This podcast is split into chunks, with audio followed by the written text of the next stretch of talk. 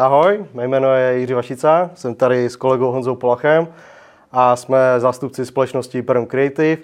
No a dneska si budeme povídat něco málo o tom, kdo jsme, jak jsme začali, co děláme a co nás, co nás tak nějak čeká. Tím, že já jsem vyrůstal v 90. jsem ročník 95, takže to už nějaké počítače byly, nebyly to úplně dřevní doby, jak vždycky někdo říká, že prostě Atari a tyhle ty věci, tak to já už jsem vyrůstal normálně na Windowsech, takže nějaké první zkušenosti s hrama byly až prostě ty české klasiky, ať už se jednalo o operaci Flashpoint, Mafii a tyhle ty hry, což byly prostě parádní hry, co jsme pařili vždycky s kamošem a eh, roky a roky, ať už v mulťáku nebo prostě v Mafii kampaň a pořád se projížděly závody a tyhle ty věci, no a to nás tak nějak, nebo aspoň mě to tak nějak formovalo, tyhle ty první zkušenosti s hrama. Co se týče vývoje her, tak, tak nějak jsem se do toho poprvé ponořil společně s bráchou, kdy nám taťka koupil časopis a teď už nevím, co to bylo, jestli to bylo ABCčko nebo, nebo čip. Zkrátka dobře, bylo tam nějaká na CD ke stažení Game Maker a tak nějak jsme začali v tom s bráchou experimentovat a postupně z GameMakeru to přešlo na nějaké programovací jazyky až potom v Unity a tak nějak, tak nějak se to zvrhlo až prostě eh, ve full, ve full dev. Takže to tak nějak eh, v kotce o mě. Tak jo, tak abych tady taky řekl pár slov o mně. Mé jméno je Jan Polak, jak už to Jirka zmínil. A prostě my s Jirkou jsme bratranci, takže jsme se nějak nepotkali, prostě jsme spolu prostě jsme spolu vyrůstali.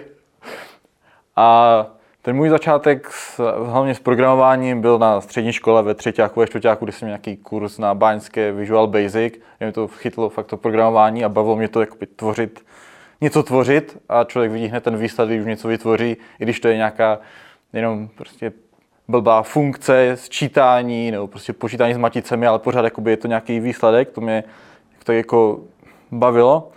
No, takže jsme poprvé jsem se asi dostal k programováním her jako takovým právě jak s Jirkou a s jeho bráchou, jak jsme dělali naši první hru Spycon. Myslím, to bylo Spycon. To bylo na Game Makeru. Myslím, že den předtím, než to začali dělat, tak jsem měl přímo po maturitě. Měl jsem den, kdy jsem měl jakoby volno a pak dva měsíce nebo tři měsíce jsme dělali jenom Spycon, pokud se dobře pamatuju. Takže to jsme vydali, bylo to naprosto skvělé, teda tehdy jsme si to mysleli, že to je naprosto skvělé.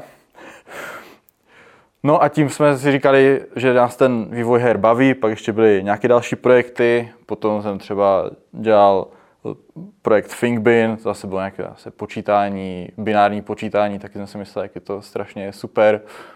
Takže, no a nakonec jsme, no, pořád jsme pokračovali v nějakém tom vývoji, vymýšleli jsme různé hasičské drony a, a VR haly a všechno tady toto jsme chtěli jakoby prostě dělat nějaké věci svoje.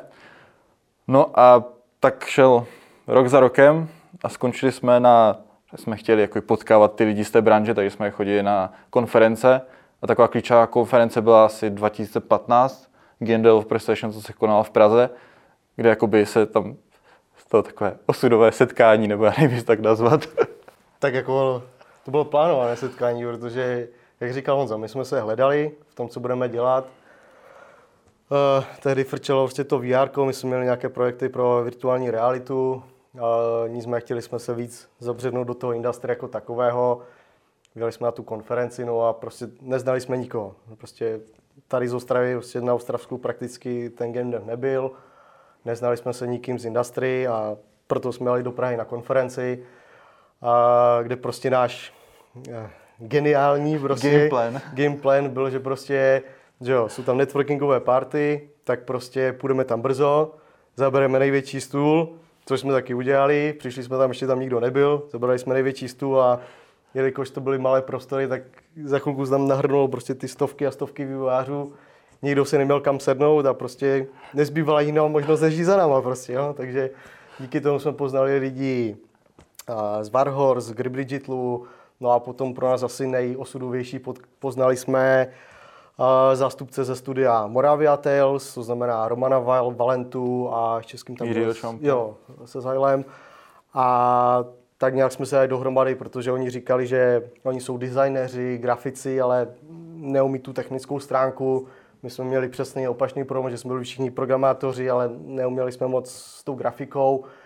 A tak nějak to vyústilo v logické spojení, že hele, pojďme se pobavit, eh, jestli můžeme dělat něco společně a tak nějak z toho vznikl Hobo, což byl no.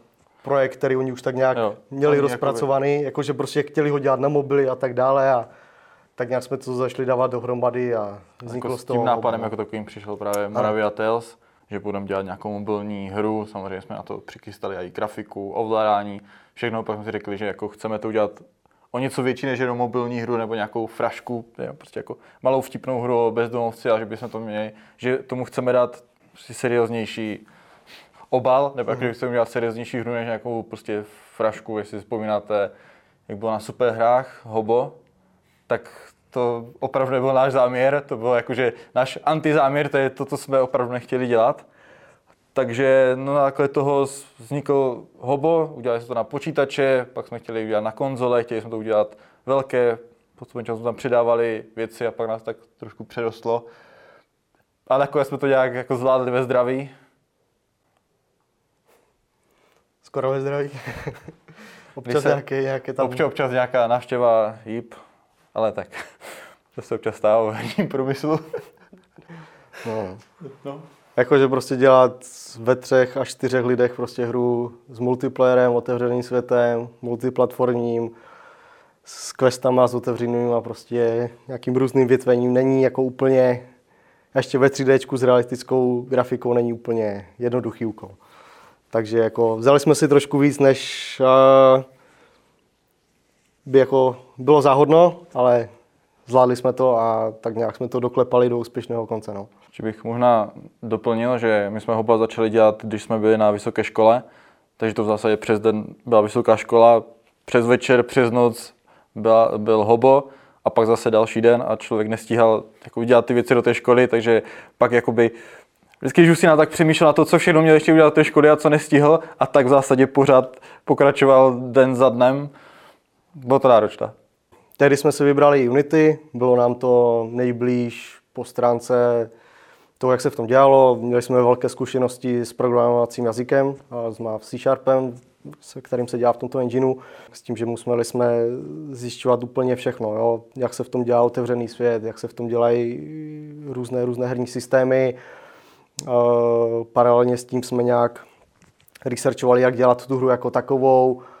Během toho, co my jsme se trápili s tím, jak v tom udělat multiplayer, jak v tom udělat prostě ten otevřený svět, AI a tyhle ty všechny věci, tak naši designéři a grafici prostě běhali po všech koncích České republiky a s foťákem a fotili prostě od Prahy přes Olomouc. Přes Ostravu? Přes Ostravu. No, je tam jedna tyčka z Ostravy. Jedna tyčka tam je, no. A dělali si různé reference, abychom právě tu naší českou architekturu dostali do té, do té naší hry. Ten prototyp jsme měli v zásadě hotový za, za rok. Za rok ta hra byla hratelná, dala se, my jsme právě, my jsme se 2015 na GDS setkali s, právě s z Moravia Tales a za rok jsme byli na GDS a měli jsme svůj vlastní stánek, kde tam prostě chodili novináři, vývojáři a to zahrál prostě Dan Vávra, no to dal feedback a jako tak jsme se jako dostali do nějaké té komunity těch herních vývojářů.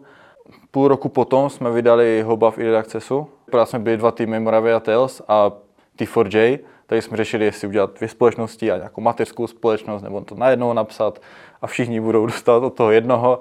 Nakonec jak se tady tyto věci pořád řešily, museli jsme si najít nějaký název, tak nakonec vyšlo, že budeme i na společnost se třeba společníkama s názvem Perum Creative. Vznikla tady nějaká možnost vystavovat na Gamescomu v rámci nějakého českého stánku. Eh, jedna z podmínek byla, aby byla nějaká existující společnost, tak my jsme během asi 14 dnů prostě dali dohromady název. A přes právníka jsme založili prostě, a přes notáře jsme založili teď už existující Perum Creative a podali jsme přihlášku, abychom mohli jít na e, ten Gamescom. Všichni jsme to jakože začali, začali jakoby tvořit toho, když jsme byli na vysoké škole, takže žádné finance v zásadě nebyly. Takže jsme všechny, všechny naše třené peníze z brigád jsme dali do, do toho, aby jsme založili nějakou společnost. Zaplatili právníka, který chtěl jako velké peníze. tak jak já říkal, jsme tak jako do budoucna, to asi se vyplatí, takže jsme všechny naše třeba peníze dali za právníka a vydali jsme hru na, na, na, v tom Early Accessu a za měsíc jsme měli jedna ten Gamescom a tam jsme zjistili, že tam potřebujeme jakoby zafinancovat půlku toho, toho stánku, což bylo tenkrát nějaký třeba 40-50 tisíc. A jak máme najít takové peníze, Protože my jsme věděli, že nás Steam se to nějak jako prodal, takže jako ty, ty peníze máme, ale zjistili jsme, že Steam to vyplácí až za dva měsíce od toho posledního. Takže my jsme tyto peníze mohli dostat až třeba v červenci, eh, v srpnu, no, v září. Takže my jsme v září, my jsme jakože potřebovali zaplatit věci v červenci z peněz, co jsme dostali v září. To je úplně, jako tato matematika úplně nevycházela. Takže jsme museli půjčit od strady z rodiny s tím, že hele, potřebujeme půjčit, ale fakt za dva měsíce to vrátíme, jako víme, že to tam bude, takže se nemusíš bát. Jo? Nakonec jsme to domluvili, že nám to půjčil, zaplatili jsme Gamescom a pak jsme to i vrátili, takže máme, máme naše účty jsou, jsou čisté. Má naše jediná půjčka, kterou jsme... Protože to bylo fakt jako, strašně my jsme věděli, že ty peníze máme, ale viděli jsme, že budou až prostě za měsíc, dva na tom našem účtu, takže to byla taková celkem frustrující situace.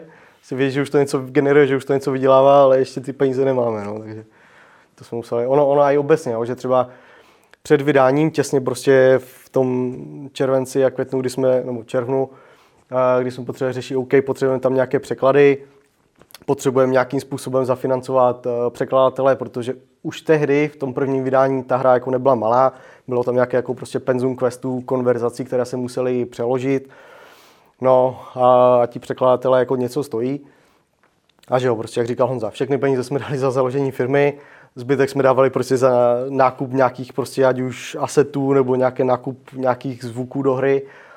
No a potřebovali jsme zaplatit ten překlad a už nevím, jak to vzniklo, ale prostě přišli jsme s tím, že hele, máme tady hru z realistického prostředí, která tam prostě má x nějakých prostě fiktivních reklám a prostě billboardů. A říkali jsme si, ale jako, ono je trošku jako hloupé, prostě Mm, vynakladat čas a prostředky na to, aby nějaký grafik vytvářel fiktivní reklamy, když my můžeme tenhle ten jakoby virtuální prostor nabídnout eh, reálným firmám. Jo, že prostě proč tam dělat fiktivní firmy a fiktivní prostě reklamy, když to můžeme nabídnout tuhle plochu uh, nějakým reálným firmám.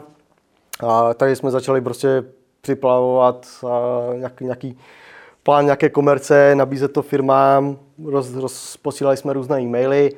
Tady to narazilo z toho z toho pohledu, že jednak ta hra je pro tyhle ty nějaké větší korporáty trošku kontroverzní. Jo, ještě úplně, nebyla vydaná, takže... Ještě nebyla vydaná, neměli jsme nějaké jméno, takže prostě nějaký T-Mobile, prostě kdyby měl jít a dát tam nějakou svoji reklamu do hry o bezdomovcích, firmě, kterou nikdo nezná, bylo to trošku jako komplikované. Do hry, kterou nikdy nikdo neviděl. No, nikdo neviděl, nikdy nehrál. Nicméně podařili se nám, nebo respektive do nějaké end fáze se nám podařilo stát dvě společnosti. Jedna z nich byla Saska, druhá z nich byla Evropa 2. A Evropa 2 tam měla být na tom, typ spolupráce měl být o tom, že my tam dáme jakoby jejich prostě plagáty a jejich prostě reference a oni, nás, oni zase o nás budou mluvit rádiu. Tady to bohužel skončilo na tom, že prostě nestihli jsme to vykomunikovat a dodat ty jejich podklady do hry, takže to nakonec úplně nedopadlo. Nicméně, co dopadlo, byla Saska, protože ve hře jsme měli mechaniku losů a tak nějak jsme přišli s tím, hele, ty vaše prostě, no ty losy, které máme u nás ve hře, budou prostě obrandované Saskou a díky tomu prostě se nám zaplatil, zaplatili překlady, nemuseli jsme vytvářet novou mechaniku, jenom jsme prostě změnili podkladový obrázek v té hře. A... Nějak to vydávání s tou Saskou to taky je taková, jako taková punková, punková historka. Pak jsme přišli do Prahy, dva, dva Ostravaci v Praze, měli jsme naplánované, kde všude půjdeme na ty schůzky, přijde ta obrazka, prostě budova Sasky, tam jsme měli s nějakým pánem, nějakým pánem schůzku, byli jsme prostě na gauči, tam jako seděli, jsme tak povídali, ten pán řekl, hele, jako by to je, jako já, když budu chtít, tak prostě tady si zaplatíme reklamy. My potřebujeme něco, něco originálního, něco, co prostě tady jakože nekoupíme jakoby v tom prostě světě, nebo nezaplatíme si. Tak jsme řekli, tak losy. Tak my tady máme teďka rentiera, tak to můžete tam nějak použít, nějak tam zpracujte a jako asi, asi to bude v pohodě, no, jak to tam dejte. Říkali, tak jako má to být nějak jako napojené na to. Ne, ne, udělejte tam mechaniku, jako chcete. Nám to je fakt jedno, prostě tam chceme ty losy, řekněte, kolik to chcete, já ještě řeknu ano nebo ne a uvidíme. Takže jsme dostali podkladové materiály pro to rentiera, uh, udělali jsme v podstatě, no, udělali nějaké generování, že stírání, mechaniku stírání losu, když máte výhodný los, tak pak přijete do trafiky a můžete ho prodat za, jakoby za ty herní peníze. To, jaké jsou ty procentuální šance, tak to jsme se zařekli, teda náš, náš designer a community manažer řekl, že to nikdy nikomu neřekne, takže já toto je bohužel po té dáčke, taky nemůžu nikdy říct, jaké to jsou procenta a kolik tam, jestli tam fakt je těch 50 tisíc měsíčně. Nicméně tak jako v reálu není to výdělečné. Když si člověk prostě vezme 100 losů a všechny se tře, tak vždycky na tom prodělá. Jo, takže jako... A jako byli hráči, kteří to zkoušeli a není to výdělečné. Ale je to fajná mechanika do hry, je to zase něco jiného. A plus máme jakoby každá trafika je ta onbrandovaná saskou a tenkrát prostě jsme dostali nějakou kupičku peněz, za to se nám zaplatili překladatelé, ale jakože pro nás to byly fakt úplně super nejvíc peníze, co jsme, prostě, co jsme mohli dostat. A teďka aby jsme, a já si myslím, že pro Sasku to bylo taky vý, jakože výhodná, výhodná nabídka, protože v podstatě teďka ta hra Hobo je populární tady v Česku, takže jako oni jsou plně taky spokojení, jako vystaví tuto spolupráci, že to byla výhra na obě dvě strany.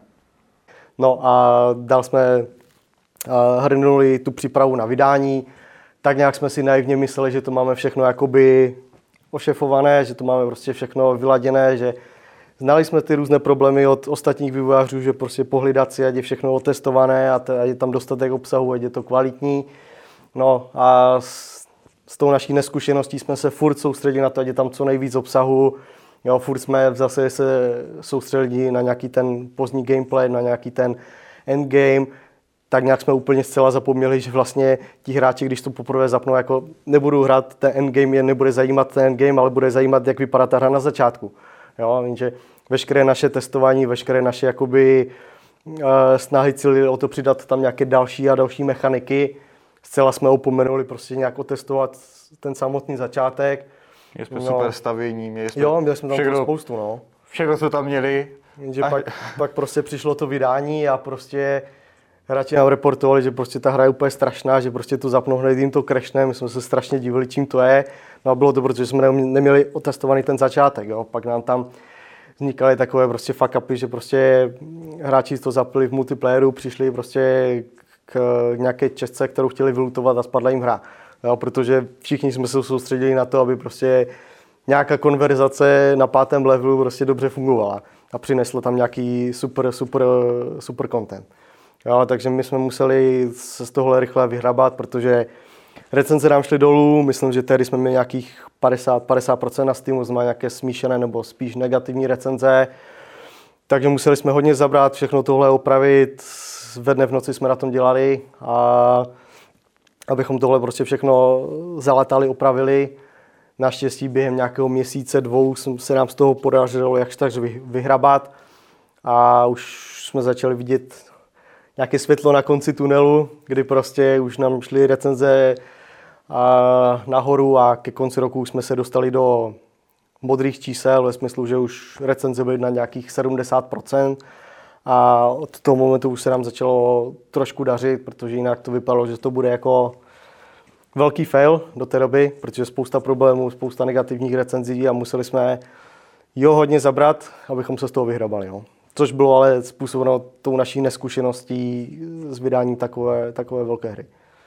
Poté, co se nám podařilo vyhrávat z těch eh, negativních recenzí, znamená někdy konec toho roku 2017, eh, tak jsme byli ve stavu OK, hra nám jakž tak funguje, je stabilní, není úplně brutálně rozbitá.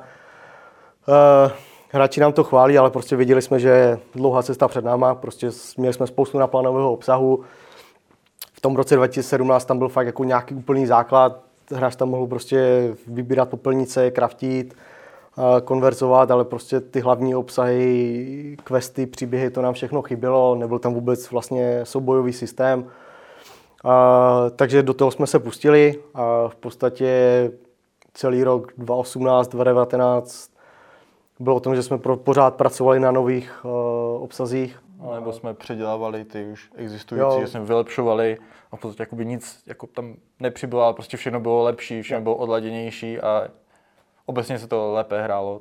To je ta hra. No, v podstatě jsme to furt vylepšovali, protože jako tam, jak přišel ten kurtý střed s tou realitou, prostě hráči očekávali nějakou určitou kvalitu, očekávali nějaké prostě prvky v té hře a my jsme to prostě museli uh, dodat, dostat to na tu jako očekávanou úroveň, ať už po stránce optimalizace, kvality obsahu, takže tam jsme museli hodně, uh, hodně zabrat a v podstatě jak říkal prostě předělávali jsme furt nějaké ty stávající mechaniky, vylepšovali jsme to jádro na pozadí a nicméně dva nějaké takové hlavní proudy, co se s náma táhly, tak bylo vytvoření soubojového systému a nějakého systému questů a příběhů a těchto těch věcí.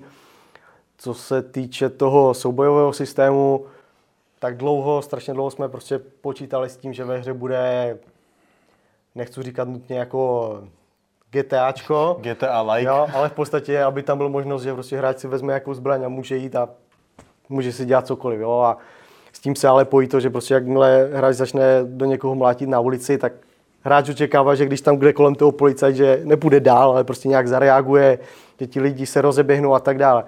Ono jako všechno tohle jsme měli jako naprogramované, ono to jako není zas až tak jako složité tohle udělat, jo? ale problém je, že my v té hře máme multiplayer. Což jako mít v té hře multiplayer, ještě to mít na Unity, až je všechno tohle, tohle to dostat, uh, tak byl značný problém. Jo? Takže skončilo to tak, že v podstatě ve hře máme pouze mm, konverzační souboje. Konverzační souboje, ano. Tahový souboje. Takový ta, taktický tahový souboje, že hráč se dostane do konverzace s někým a tam může prostě vystat nějaký ten konflikt, abychom si značně zjednodušili ty situace, kdy se může co nastat, jo? protože díky tomu, že to je centralizované v té konverzaci nebo v nějakém řízeném prostředí, tak se nám nemůže stát, že prostě hráč půjde, přeběhne město, tam prostě zmlatí tři policajty a nechá se nahánět. Jo? Když ty musíš prostě synchronizovat, že ten moment, kdy se to stalo, že na to někdo reaguje, ono je možná ještě dobré říct, že ten náš multiplayer, co my jsme měli, abychom se vyhli nějaké nutnosti, že máš server, který my musíme jako draze platit a pak v nějaký moment my ho zavřeme a všichni lidi přijdou mulťák, tak my se to měli postavené na tom, že prostě nějaký hráč je server, přes nějaké různé mechanismy je schopen garantovat, že všichni ostatní hráči, kteří se k němu připojí, eh, můžou mít ten multiplayer, což pak ale znamená, že ten hráč musí nejenom renderovat a počítat si tu svoji hru, ale ještě musí počítat všechny ty systémy pro ty hráče. Jakoby ty další připojené, takže tam musela být ještě nějaká určitá dávka optimalizace navíc, a aby to prostě všechno ten serverový hráč utáhl a mohl tak poskytnout dobrý zážitek pro ostatní hráče. Jo, takže tam jsme fakt jako bojovali s výkonem a s tou architekturou. S pamětí, s pamětí jsme museli no. bojovat minimálně půl, máte 32, 32 bitů, ale my jsme potřebovali ať jeden půl je jeden bit. Takže by se fakt že pekovali ty buly na, na to, kolik potřebuje. Třeba když jsme věděli, že máme třeba nějaký enu, nebo prostě máme, víme, že ta hodnota bude maximálně že hodnotu nabývat 3, tak prostě jsme to zabili do dvou bitů, místo toho, aby jsme tam poslali celý int o 32, no. o 32 bitech. Takže jako my jsme to fakt řešili na, na, na těch bitech, prostě ať ta zpráva je co nejmenší a jsme tam co nejvíc informací. No, no, když se dělá multiplayer, dělá se dedikovaný server, tam je to na nějakém datacentrum, tam je vysoká šířka pásma, je to na optice, všechno není problém, když se kdokoliv připojí, je tam nízká latance a tak dále. Jo. My jsme, ten náš use case byl, že prostě fakt nějaký hráč, který hraje na satelitním internetu, založí hru, má kamarády, kteří hrajou na wi a jsou, chcou se k němu připojit a tak nějak očekávají, že ten zážitek bude plynulý, že se to bude dobře hrát a že to nepoznají. To znamená, že jsme fakt jako museli brutálně omezit ten uh, trafik, aby tam prostě se posílal co nejméně dát, aby to bylo co nejrychlejší abychom právě ušetřili všechny ty use cases, že když někdo z starých bude chtít hrát s kamarádem v Americe, ať mu to funguje a nepozná mm, jakoby rozdíl oproti třeba nějakému, nevím, Call of Duty nebo nějakému jinému, jiné větší hře. Takže z toho důvodu a tady v tomhle prostě udělat tu synchronizaci, ne, že by se to nedalo, ale trvalo by to mnohem déle a ten hra, kterou už teďka vlastně jsme, na které jsme dělali 8 let, by trvala ještě třeba další dva roky. Jo, a ten čas už na to, už na to moc nebyl. No. A, takže díky tomu jsme si to hodně zjednodušili. No a druhá ta větev, to jsou prostě nějaké ty konverzace, příběhy, tam jsme si museli napsat vlastní nástroj a to už prostě no. asi spíš Honza, protože ten, ten ho tam dělal. V podstatě máme teďka ve hře nějakých 400 normostran unikátního textu. To znamená, že jsme jako vyfiltrovali takové to, když prostě tam je několikrát ve hře dobře, OK, prosím a tady tyto všechny věci jsou jakoby pořád jenom jeden ten překladový text. Jinak kdybychom tady to neudělali, tak to je třeba 12 nebo 11 normostran textu. Každý jazyk, tady toto přeložení stojí hodně peněz, takže jsme se snažili minimalizovat jakoby tady tento proces toho překládání a předávání různých referencí. Jak říkal Jirka, museli jsme si udělat vlastní jako konverzační nástroj, kde v zásadě původně jsme používali FreeMind, kde vlastně to bylo jenom na tvoření mindmap, takže designéři tam šli, vytvořili tam mindmapu, dali tam nějaké podmínky, nějaké akce a tady tyto všechny věci. To platilo na konverzace, ale když jsme chtěli dělat questy, tak jsme tam potřebovali dělat ty mindmapy, ale jakože ještě pod mindmapy, aby se to dalo všechno tak jako přidávat a všechno fungovalo, takže jsme nakonec se navrhli udělat vlastní nástroj, pojmenovali jsme ho Hobotor.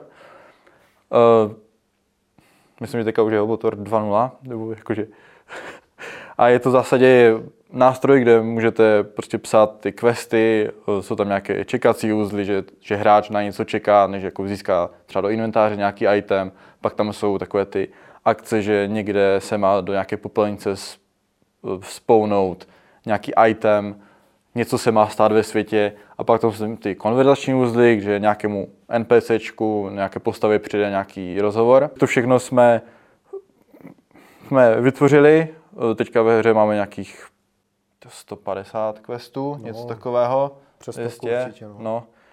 Takže, takže, pra, takže díky tady tomuto nástroji jsme to mohli nějakým způsobem jako udržovat a zároveň jsme mohli i validovat data, že prostě ti designéři tam nedělávají jenom prostě, že to, co chcou, respektive, že tam nejsou žádné typa, že se prostě přepsali třeba v nějaké podmínce a to všechno se dalo dělat ty validační algoritmy na tady těmito, na tady těmito soubory a jak jsme to předali, jak jsme to předali těch, těm překladatelům, tak i ti překladatelé si strašně vychvalovali to, že jakoby to, co oni přeložili, oni mohli vidět přímo ve hře, protože jsme to měli jakoby napojené přímo e, na ty soubory, co má člověk na disku a zároveň i jsme jim poslali ten hobotor, takže oni mohli přímo vidět tu mindmapu toho questu nebo to, jak, té konverzace v jejich jazycích. Takže jako oni tady toto fakt hodně ocenili, že něco takového jako ani o těch dvoáčkových, třáčkových studií nemají a že to jakože ocenit to, že jsme si fakt na tom dali záležet a že jim se s tím dobře pracovalo.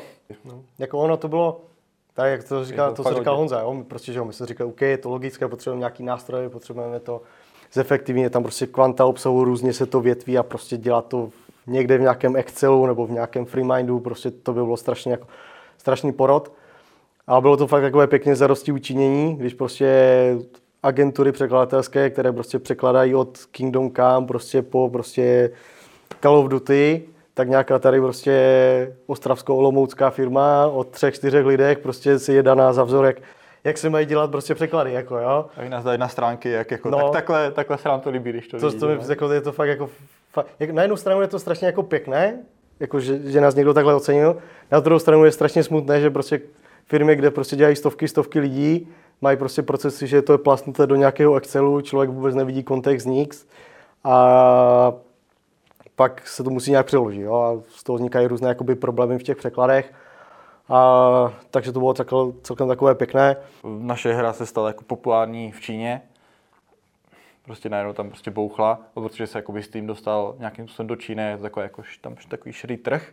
Jako Čína nás v zásadě jakoby hodně, jakoby třeba 60% 50%. 50% hráčů je z Číny, takže jednu dobu se nám tam vyskojektovaly recenze We Need Chinese, vlastně negativní recenze, že prostě všichni chtěli Chinese, tak jsme řekli, dobře, tak uděláme nějaké komunitní překlady. Ehm, jako, že jsme měli ty vlastní systémy, tak jsme to přidali do nějakého Google Driveu, dali jsme odkaz, hele, tak jestli to chcete, tak to přeložte. Během dvou dnů jsme udělali nějaké komunitní jakože, překlady s tím, že jsme jakoby, připravili ten systém, tu hru na to, aby se to tam dalo překládat. V pátek jsme to tam dali, ten Google Drive, a myslím, že v neděli těch 50 tisíc prostě buněk, přes Google Drive 50 tisíc prostě buněk x textu, 400 stran textu a oni byli schopni to, prostě 20 Číňanů tam na to naběhlo a začali no. to překládat. No, má organizovaná skupina a v pondělí jsme tam měli už komunitní překlady. A ještě s, či, s čínštinou to je tak, že nikdo neví, co tam je, jako když to má třeba ne, Němčinu, prostě nějaký takové normální Tak jak prostě nám nějak takové, prostě jazyk. no, evropské jaz- jazyky, tak jste schopni to, ale Čína to nikdo neví, takže my jsme nevěděli, co tam je. Fakt jsme nevěděli, co tam je. A když jsme chtěli, jakože, že dáme do kredit, a ti prostě dáme jakože nějaké kredity za to, že, že nám pomohli, tak říkali, že ne, to, ne, to nepotřebuju, že tam akorát napíšou, že jsou fa, fanoušci nějaké streamerky v Číně. Protože oni to dělali jenom kvůli té streamerky, protože chtěli, ať si No. zahraje tu hru. No, prostě pak z toho vyletlo, že prostě oni tak na to tlačili, tak to chtěli udělat, protože byla nějaká přední čínská youtuberka, to byli její fanoušci a ona neuměla anglicky. Takže oni, nebo já takhle, my jsme tam nějaký elementární čínský překlad měli, protože ta, uh, Jako, ten požadavek, no, jako ten požadavek na tu čínštinu už vzešel v počátku early accessu. Ale v době, kdy jsme tam pouze měli nějaký UI, pár itemů, tak to bylo jednoduché. Ale jakmile jsme tam prostě přidali ty stovky a stovky normostrán, tohle přeložit prostě nebyl na to čas a stalo to strašně moc peněz, tak se nám právě nabídla komunita. Ale pak stejně jako časem jsme to prostě nechali přeložit profesionálně do různých jazyků, protože chtěli jsme garantovat nějakou kvalitu toho, toho překladu, takže stejně jsme za x milionů prostě nechali to přeložit prostě do čínštiny, španělštiny, co máme, Polština, němčina, ruština, No to, to radši teďka uh. neříká. Ale jo, tehdy Ukrajinština. Prostě, ano. jo, máme to prostě ve všelijakých jazycích. japonština. No. Japonština taky, no. Jo, ona celkově ta výhoda toho vlastního nástroje nám dost umožnila si to různě jako upravit a personifikovat, jo, že prostě ono potom mají třeba nějaké věci typu, ona nej- nejde o to jenom napsat ten quest, on se v nějaké fázi musí otestovat. Jo, a my tam, když máme prostě stovky nebo desítky questů a prostě ten quest je, hele, běž tady za někým, ten ti má dát něco, pak běž za nějakýma dalšíma třema lidma, každý má nějakou jinou konverzaci, máš tam různé možnosti, že třeba, nevím, dostaneš nějaký prsten, můžeš ho prodat, můžeš říct, že se ztratil, jo, všelijaké možnosti, co tam hráč může udělat, a, tak tohle otestovat je celkem náročné. A tím, že jsme to měli jakoby vlastní nástroj, mohli jsme si tam dělat věci typu jo, spušť si quest v téhle fázi, vždycky vidíš, kdo ten quest otestoval, prostě nějaké zn- zaznačení, že ten quest je otestovaný, že tam je něco rozbité, v které fázi je to rozbité. šlo udělat i celá ta mindmapa těch questů, Jo. jak to jde za sebou, takže když jsme prostě měli testery, tak prostě jsme řekli, hele, tak otestuj tady tuto větev a to bylo třeba z 6-7 questů, takže ten mohl jít prostě, dobře, tak když chci tady tento quest otestovat, tak musím tady tyto dva splnit. Jo, jsem tam prostě různé komplikované podmínky, někdo někoho poznal, tam tím se naštval, tam s ním se prostě nebaví, tam odevzdal, tam řekl o letácích a prostě tolik různých možností, že to bylo jako celkem pain to testovat, jestli měli tady tyto nějaké zastřešující nástroje a zadávání, kdo co otestoval, jestli to je otestované a tak dále. Jako kdybychom si neudělali fakt ten vlastní nástroj, tak si nemyslím, že bychom mohli mít tolik questů nebo takhle prostě propojené. A určitě by to bylo daleko víc zabagovanější. Jako, jo, disk, jako vždycky nějaké bugy tam jsou, jo, ale a díky tomu vlastnímu nástroji jsme relativně jednoduše a v malém množství lidí to mohli celkem a zodpovědně a efektivně otestovat, že jsme měli prostě fakt jako garanci, že to je otestované, jo, protože viděli jsme všechny ty spojnice, jak ty questy jsou navzájem napojené, protože to nám vygeneroval nějaký algoritmus, takže když to pak někdo měl otestovat, tak věděl, že otestoval vla- vlastně všechny možnosti, které tam můžou nastat a nemůže se to nějak jakoby uh, rozbít. Jo, takže díky tomu jsme v podstatě úspěšně v roce 2020, pokud se dobře pamatuju, vydali ten tehdy na svou dobu jako náš největší update, narrativní GN update. 220. No, a, tak jsme vydali prostě fakt takovou masu, masu nového obsahu, nových mechanik. A co nás čekalo, tak to bylo v podstatě finish a dodělání 1.0 verze. A měli jsme někde, jakože vzadu nám poradci říkali, že to chceme dávat na ty konzole, k tomu jsme právě připravovali eh, to uživatelské rozhrání a ovládání, ať se to dá hrát přes gamepad, protože jsme přemýšleli, že to není jenom PC verze, kde můžeme používat eh, takový ten drag and drop a tady tyto featurey, které jsou jenom na tom PC, ale že to musí být i ovládatelné na gamepadu, tak jsme zjistili, že ten náš streamovací systém na ty textury, že není scho- že na, když to budeme chtít vydávat na ty konzole, tak budeme platit hodně peněz. A v další verzi Unity, tady toto, ten streamovací systém už má jakoby v základu, takže tam nemusíme platit nic, ale musíme změnit celou hru prostě z jedné verze Unity na druhou. Co to byla jaká verze, na jakou verzi? No tak jako my 2.19. jsme vycházeli z 2.18 Přecházeli jsme na Unity 2020 s tím, že ale prostě předělávali jsme to na novou pipelineu.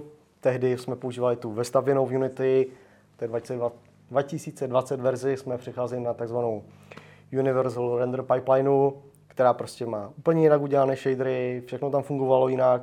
To znamená, všechno, co jsme do té doby vyvinuli, ať už po renderovací stránce, po inputy, přes audio, saveovací systém, animace, a herní systémy, herní prostě. systémy, všechno jsme museli prostě předělávat do nové verze eh, toho nové verze engineu. Což jako, může se to zdát jako, že to je jenom upgrade a hotovo, ale my jsme fakt jakoby to museli udělat od základu znova, což když si vezmeme, že prostě v Hobovi prostě máme od dynamické změny počasí, prostě po změnu, že ve hře je podzim, pak se to celé zasněží, ze stromu opadá listí, máme tam prostě remindování kláves, je tam ozvučení prostě vše od, všeli jako od hudby nějaké adaptivní, jo, takže tohle všechno jsme museli předělat.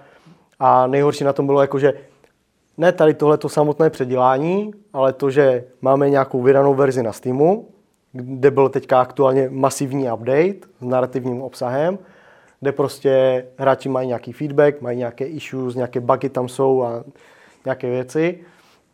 A my jsme měli prostě fakt jakoby dvě větve, kdy jsme měli úplně předělaný engine, předělané všechny systémy, kde prostě nefungovalo prakticky nic stejně jak v té původní verzi. A zároveň my jsme museli prostě těm lidem vydat update, abychom jim prostě opravili nějakou verzi, protože nemůžou čekat rok, než my něco opravíme. Jo? Takže my jsme museli aktualizovat a bylo to fakt jako otřesné, že prostě... Práce na dvou No, jako jo, protože on člověk si to neuvědomí, že třeba má nějaký kód, kde prostě tam jde, upraví třeba jeden řádek kódu, ale v tom novém projektu je to úplně někde jinde a funguje to úplně jinak. Takže člověk, když něco dělal, tak prostě jedna jednoduchá oprava mu zabrala strašně moc času.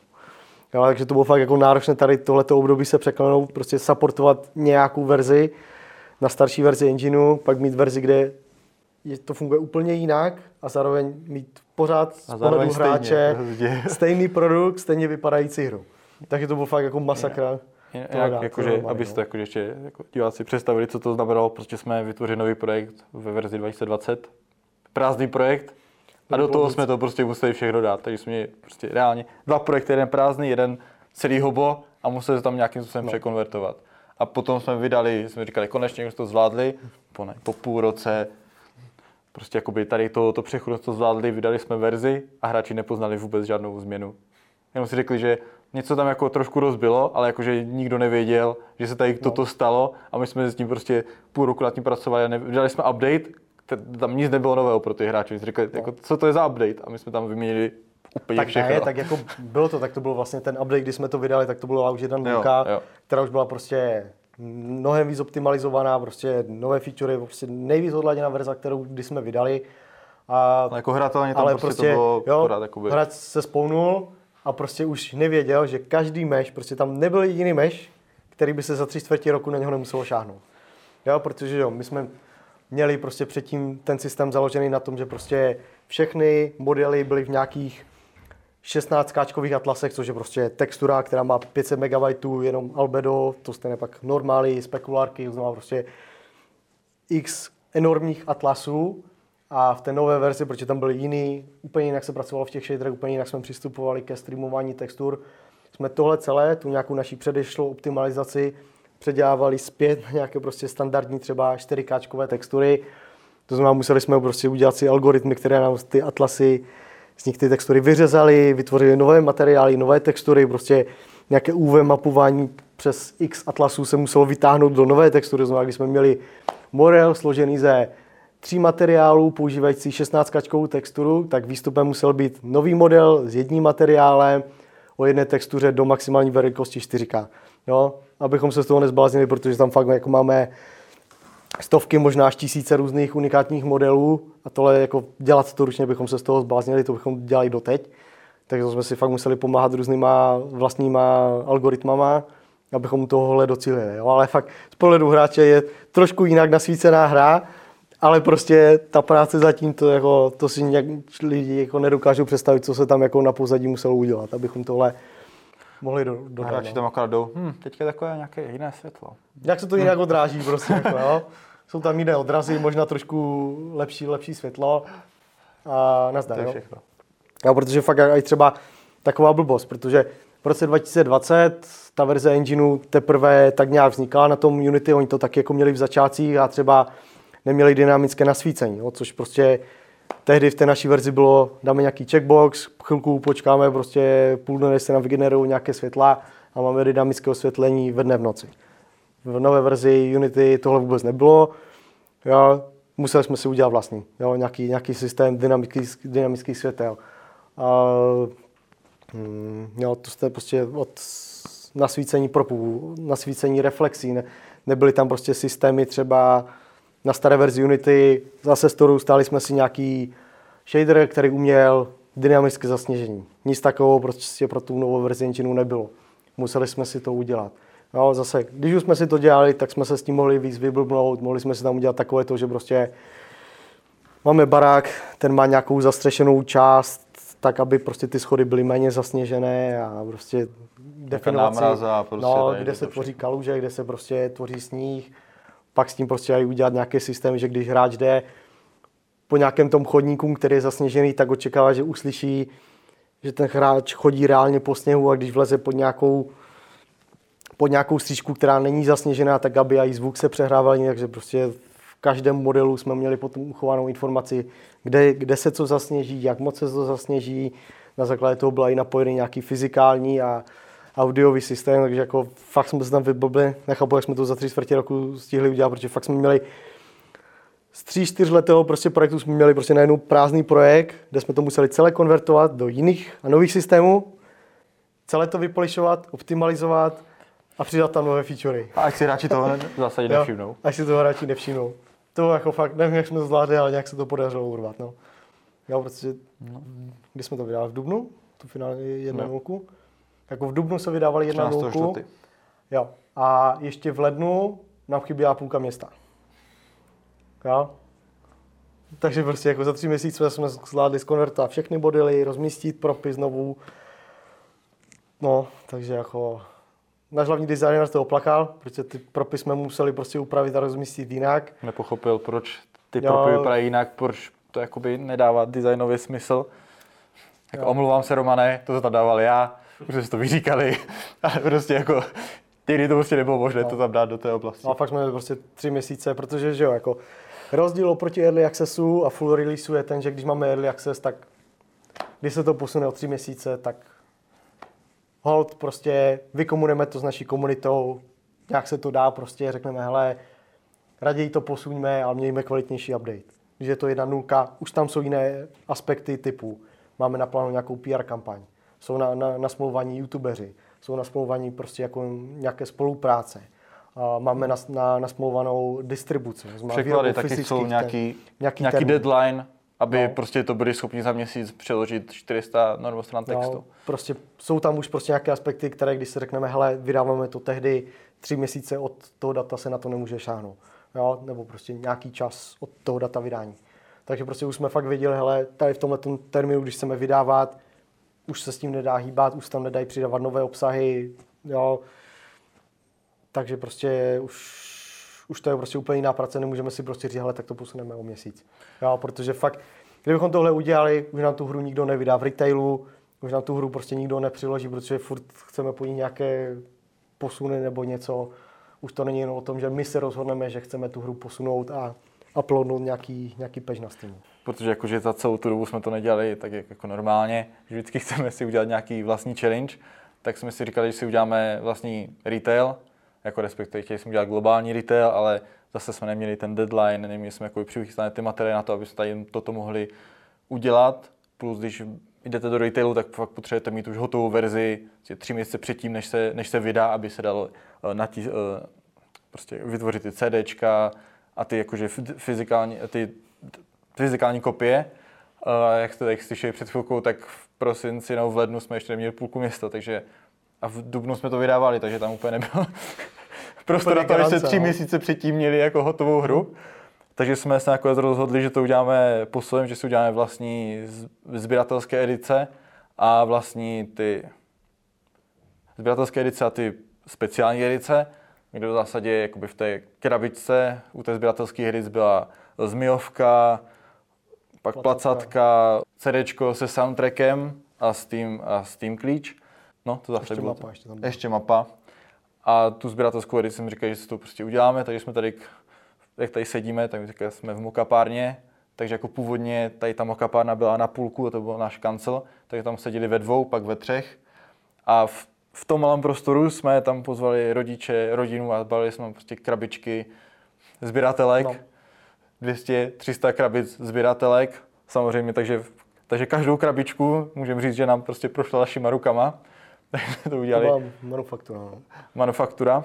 Eh, Takže, takže to jsme, to jsme nakonec zvládli eh, jako první, jakože jsme chtěli jakoby, samozřejmě dávat do toho retailu, jak je Alza, X-Zone, tak jako v začátku se nám jako moc jako neozývali, že jo, ale pak to protlačil X-Zone a najednou tam začali psát prostě Alza, že to chce CZC a všichni najednou chtěli sběratelské edice a dokonce i ty shopy, kde jsme psali předtím, že jim to nabízíme, tak se nám napsali, že ne a pak nám sami psali, hele, nejsou tam ještě pár sběratelských edic, tak jak bychom chtěli. No. Ono to takhle zní jako jo, prostě udělali jsme si tu sběratelku, ale fakt je třeba třeba si uvědomit, že prostě my jsme byli v tom největším crunchi, kdy jsme dodělávali hru, chyběla nám půlka města, museli jsme to optimalizovat, odladit, protože to jako nebyla jako, že hotová verze, kde jsme jenom třeba optimalizovali. To byla fakt jako úplně nová verze, kterou nikdo netestoval. Takže my jsme museli otestovat úplně všechny mechaniky, jestli jsme při konverzi toho engineu nic nerozbili, že tam funguje všechno, že dodáme tu nejlepší verzi. Jo, dáme tam nové mechaniky, nové obsahy, že tohle je ta finální nejlepší verze, co jsme kdy dodělali. A ještě do toho jsme prostě dělali tu fyzickou jako kopii. Jo. Takže, to tady tak vypadalo, že prostě všude krabice, všude prostě jakoby věcí plno, prostě dělali jsme to fakt jako v kanclu o 24 metrech čtverečních. Kolega eh, Mirek ze Slovenska tady prostě programoval kolem sebe prostě hroudy, prostě krabic, aby se vůbec vešel, takže člověk takhle seděl, vedle tady jeden komínek eh, sběratelek, druhý komínek sběratelek, jo, takže to bylo fakt jako brutální, jako, no. A ještě asi víme, co se tady stalo v roce 2020, byl tady covid, takže sehnat uh, nějaký karton, co volali jsme do, do kartonářské společnosti. Hele, tak za měsíc vydáváme hru, potřebujeme krabice. Říkali, fajn, to jako, ale nemáme. Jak nemáte? No tak je covid, krabice nejsou, karton není. Takže, takže tak jsme měli dvě tři, dvě, tři společnosti, nakonec nic, nakonec se nám podařilo jednu společnost dát, že měli jakoby skla- skladem ty krabice, takže jsme byli taky, no, mám volá se, tak potřebujeme krabice. No tak půl roku, ne, já to potřebuji jako tak Včera do týdne. Do týdne. To se dělá, jako to, to, ne, jak, Karton není, to, ne, to neexistuje, jakože jak do týdne. Ale ještě jakože custom krabice, jsme chtěli s potiskem, no to, to vůbec, to je jako, to je jako tady, to je Bez jako, šance, no. bez šance, takže jsme udělali nálepky, takže jsme každou krabici pěkně polepili vlastníma nálepkama, krabice jsme teda vzali jakoby ze skladu, které prostě byly a tak nějak se to celé prostě poskládalo a i v dobách covidu jsme udělali release hoba. no, to bylo fakt, Kontaktovali jsme všechny novináře a ještě jsme si dali takovou jednu takovou perličku, protože to je hobo, je to jakoby ta bezdomovská tematika, že já ji vydá, jakože uděláme vlastní brandované pivo. Takže jsme eh, tady se domluvili s Beskickým pivovárkem, že uděláme pivo. A jak jsme se bavili o tom, že ta finální, ten finální release byl jako omezen všema těma překladatelema, marketingem a tak dále, tak náš finální release byl i omezen tou uh, spotřebou toho, toho piva. prostě to bylo nef- nefiltrované, nepasterizované, hodně kvalitní prostě, jo, i nalév asi za stovku nebo něco takového a Takže jsme byli i omezení expirací piva. Seděli jsme v kanclu, kde si byli klimatizace na 18 stupňů, protože nic, nic nešla. Pak se z toho byli oba dva nemocní, že, protože jsme tam seděli prostě v 18 vychladili. stupňovém, tak pak jsme dali do garáže a zase i tady tímto jsme byli omezení. Marketing toho hoba se tady, jako tady na, Če- v Česku se tady povedl, kontaktovali jsme všechny novináře, všichni nás napsali, kontaktovali jsme streamery, youtubery, respektive v ID Accessu to pro na, eh, hrál Hoba, Backstrix a Ment. V zásadě tam jsme s nimi neměli žádnou spolupráci, oni prostě sami si to koupili, našli si to a udělali dvě série po x dílech, každý díl měl hodinu, dvě a fakt jako jste užívali tu hru, takže ti nám udělali jako marketing během ID Accessu, celkem super. Takže na základě taky tady tohoto jsme kontaktovali eh, Kubu Metelku, jakoby eh, manažera od Těch no, předních, no, eh, těch předních streamerů tady v Česku. Ten samozřejmě první jsme řekli, tak máme tady sběratelku, jestli někdo, kdo by to chtěl, tak samozřejmě se první zasmál, jakože sběratelku hobo, tak samozřejmě tam všichni chtěli ti streameři, protože jako kdo by nechtěl sběratelku hobo. Takže tady tento marketing právě přes ty influencery se taky povedl. A tím jsem se jakoby dostal do toho podvědomí, že fakt jako si myslím, že jak jsme to vydávali, tak tady v Česku prostě to jakože rezonovalo. Ta hra to vydání, no minimálně, a jsme byli na idnesu a v novinách a všechny tady tyto no. konvenční, konvenční marketingové tak strategie. Tím, tím, že to je prostě jakoby lokální trh, tak se jako se nám to mnohem lépe jako podchycuje. Je to česká ne? hra a ještě jako ta tematika, a, to taky... Jako jezdíme po těch akcích, známe se s těma lidma, že někdo zná někoho a to už je celkem jednoduché. Jo? Prostě v Německu nějaký streamer toho neznáme. Jo? Tam prostě ty novináře, tu komunitu neznáme, takže to je mnohem těžší se tam dostat. Ale v tom Česku, Slovensku, jak člověk jezdí po těch konferencích a získal si ty kontakty, jako, jako nebyla to jako nějaká raketová věda se tady nějak prosadí. Jsme malý rybníček, jakoby, no. jakoby všichni zde, zase všichni. No. Ale díky no. tomu prostě jako jsme pokryli to Česko, aktuálně prostě Česko je prostě čtvrtá nejprodávanější naše země. Jo, prostě na prvním místě Čína, pak Amerika, třetí je Argentina, hned v zápětí je prostě Česká republika, kde prostě na, na velikost toho trhu máme fakt jako na standardní prodeje. No, to je fakt v desítkách tisíc kusů, jenom Česko. A já bych jenom ještě tro, trošku jako odbočím. A zpátky mimo téma. Zpátky mimo téma. Mi, mi ten covid ještě připomněl jednu takovou jako vtipnou, no doufám, že vtipnou historku. V tom roce 2020, konec roku 2020, neměli jsme toho málo, prostě přidělali se nový engine, všechno jsme jako, ještě jsme si řekli, hele, tak přidáme tam prostě voiceovery. A prostě jsme řekli, hele, jak měli, no, dali jsme se do spolupráce s Jakubem Řehořem, naším uh, zvukařem. Dvorním zvukařem. Dvorním zvukařem, ano. A, a prostě řekli jsme si, hele, uděláme tam voiceovery, máme tam prostě nějaké uh, NPCčka, prostě aspoň tam udělat takhle to, že hráč ho osloví, to NPC řekne nějakou hlášku, třeba dobrý den, neotravuj, prostě, aby tam prostě dostala se aspoň nějak, nějaká jakoby zvuková atmosféra tady v tomhle. Uh, no, jenže je covid. A nedá se nikam jezdit. Bylo to ještě v době, kdy prostě nedalo se jezdit mezi okresy a nahrávání mělo probíhat v Olomouci. V, naše... v podstatě jsme byli zločinci. No, nebyli jsme. Jakože v Olomouci jsme mělo být, eh, v naše, našem druhém kanclu v Olomouci jsme chtěli zorganizovat nahrávání, protože tam jsme měli zajištěnou techniku a ty lidi a fanoušky, nebo naše jakoby kamarády, kteří nám zajistí prostě tu variabilitu těch zvuků. No, ale v té době jsme ten kancel ještě neměli vybavený. Nebyly tam kompy, nebylo tam zazem, nebylo tam nic.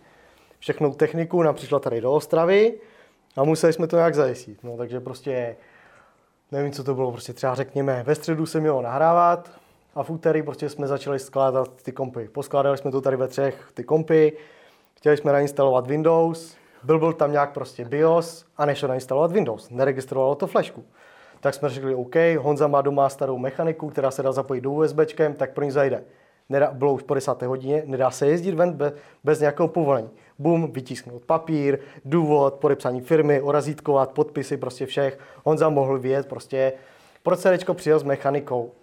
Uh, neměli jsme CDčko, které by na to fungovalo. Tak museli jet za rodičema, kteří měli prostě uh, nějaké přepisovatelné CD. No, byl to jiný typ výjezdu, musel se nový papír zase ho razítkovat, protože jediný, kdo byl venku, jsme byli my a policajti. Takže museli jsme to mít prostě nějak jako ověřen. Takže jelo se. Nakonec jsme to prostě nějak dali, že podařilo se aktualizovat BIOS, mohli jsme tak nainstalovat Windows. E, respektive pak jsme jakože měli to CD, mechaniku, super, ale to CD mělo jenom kapacitu třeba 4 GB. A ten Windows má 4,2 GB, nebo prostě no, jakože... prostě nevyšlo se, Nevezlo se na to CD, takže by se to bylo přes CD, tak kde se to nevlezlo. Jo. Takže prostě jako museli... ty flešky se nějak jako no, jo, prostě ale... ten, byl, byl to akorát nějaký problém, že prostě vadný BIOS, musel se to aktualizovat, pak už to registrovalo to USBčko, protože na, na všech těch kombech jsme měli stejnou desku, takže na všech nám to nejelo. Nakonec se to podařilo nainstalovat, Uh, kolega Mirek, který musel jít, tak tomu jsme museli napsat papír. My jsme jeli do Olomouce, což bylo mezi okresy, to, to, to prostě kontrolovala to armáda, prostě policajti, takže ještě další papíry, prostě nakonec jsme, jsme nikoho nepotkali. jo, vyjeli jsme, bylo asi jedna hodina ráno, byli jsme tady od rána, že, takže už prostě všichni unavení.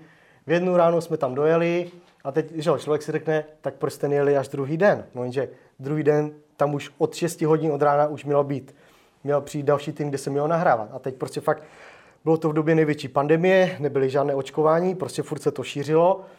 A my jsme, nemohli, kontakt. no, my jsme nemohli riskovat, že my tam přijdeme do kontaktu s dalšíma třeba 10-15 lidma, někdo tam bude mít covid, všichni půjdeme do karantény a my tím pádem nebudeme moc tady vyvíjet, dělat uh, sběratelky a tak dále. Takže my jsme museli zamyslit kontaktu s tím druhým týmem, tím pádem jsme se tam nemohli potkat.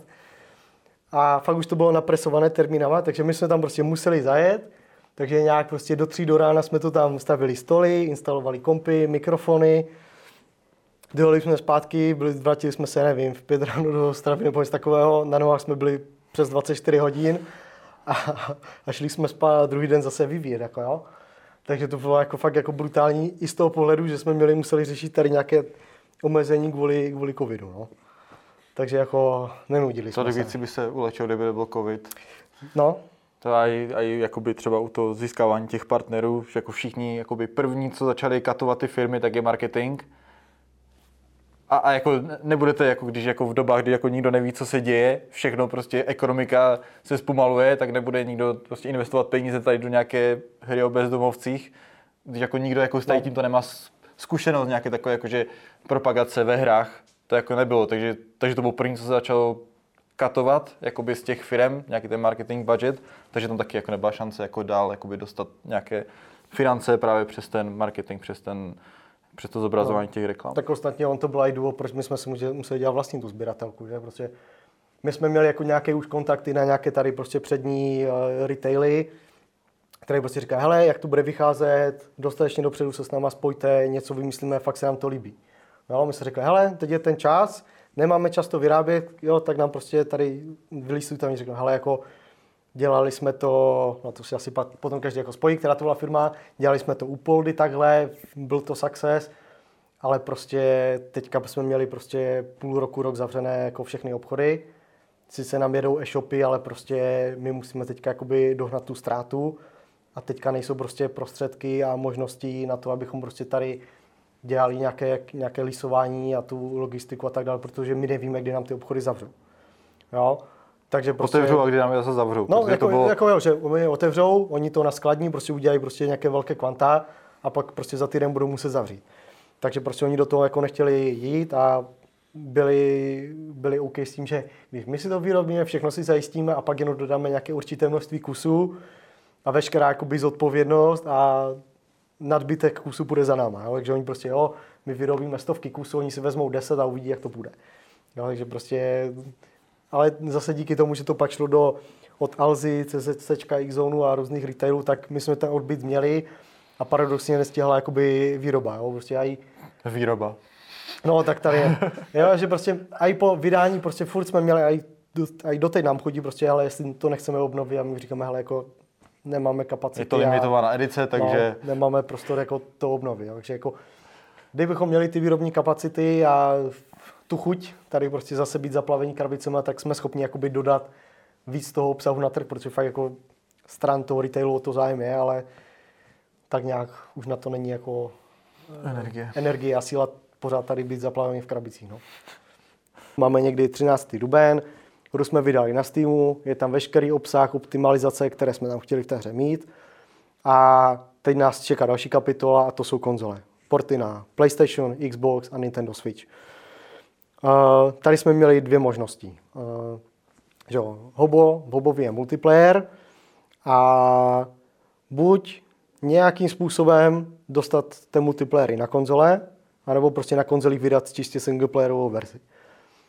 Tahle možnost jako byla validní, prostě už znali jsme některé nějaké hry, které to takhle udělali. Nicméně jsme si říkali, jak si vykomunikovat s tím hráčům, že prostě, hele, jo, je to ten stejný hobo, ale nemáte tam ten multiplayer. Já vím, že jste si to koupili na Steamu, ale s tím kamarádem na Xboxu si to nezahrajete. Jo, tak jsme řešili prostě, hele, jak tam, jak tam udělat uh, crossplay, nebo aspoň tam udělat takové to, že hráči na Xboxu budou moct hrát s hráči na Xboxu, hráči na PlayStation budou hrát, moc hrát spolu. Uh, řešili jsme to.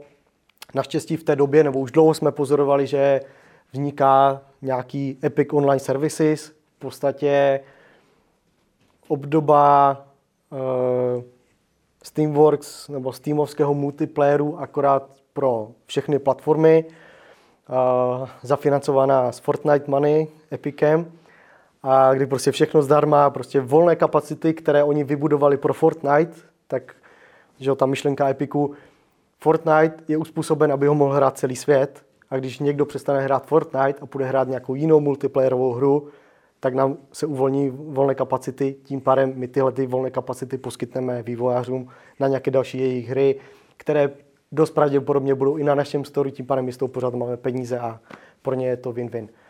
Tak jsme se rozhodli, hele, pojďme na to přejít. No, jenže zase, bylo to uh, v tom roce 2021, kdy k tomu nebyla žádná dokumentace a byli jsme v podstatě, kromě Epic vývojářů, jsme byli snad jediní pomalu, prostě na světě, kdo to takhle začal dělat, plus nějakých pár studií, které byly v úzké spolupráci s Epicem, tak jsme byli jediní z mála, kdo to dělal, takhle na konzole.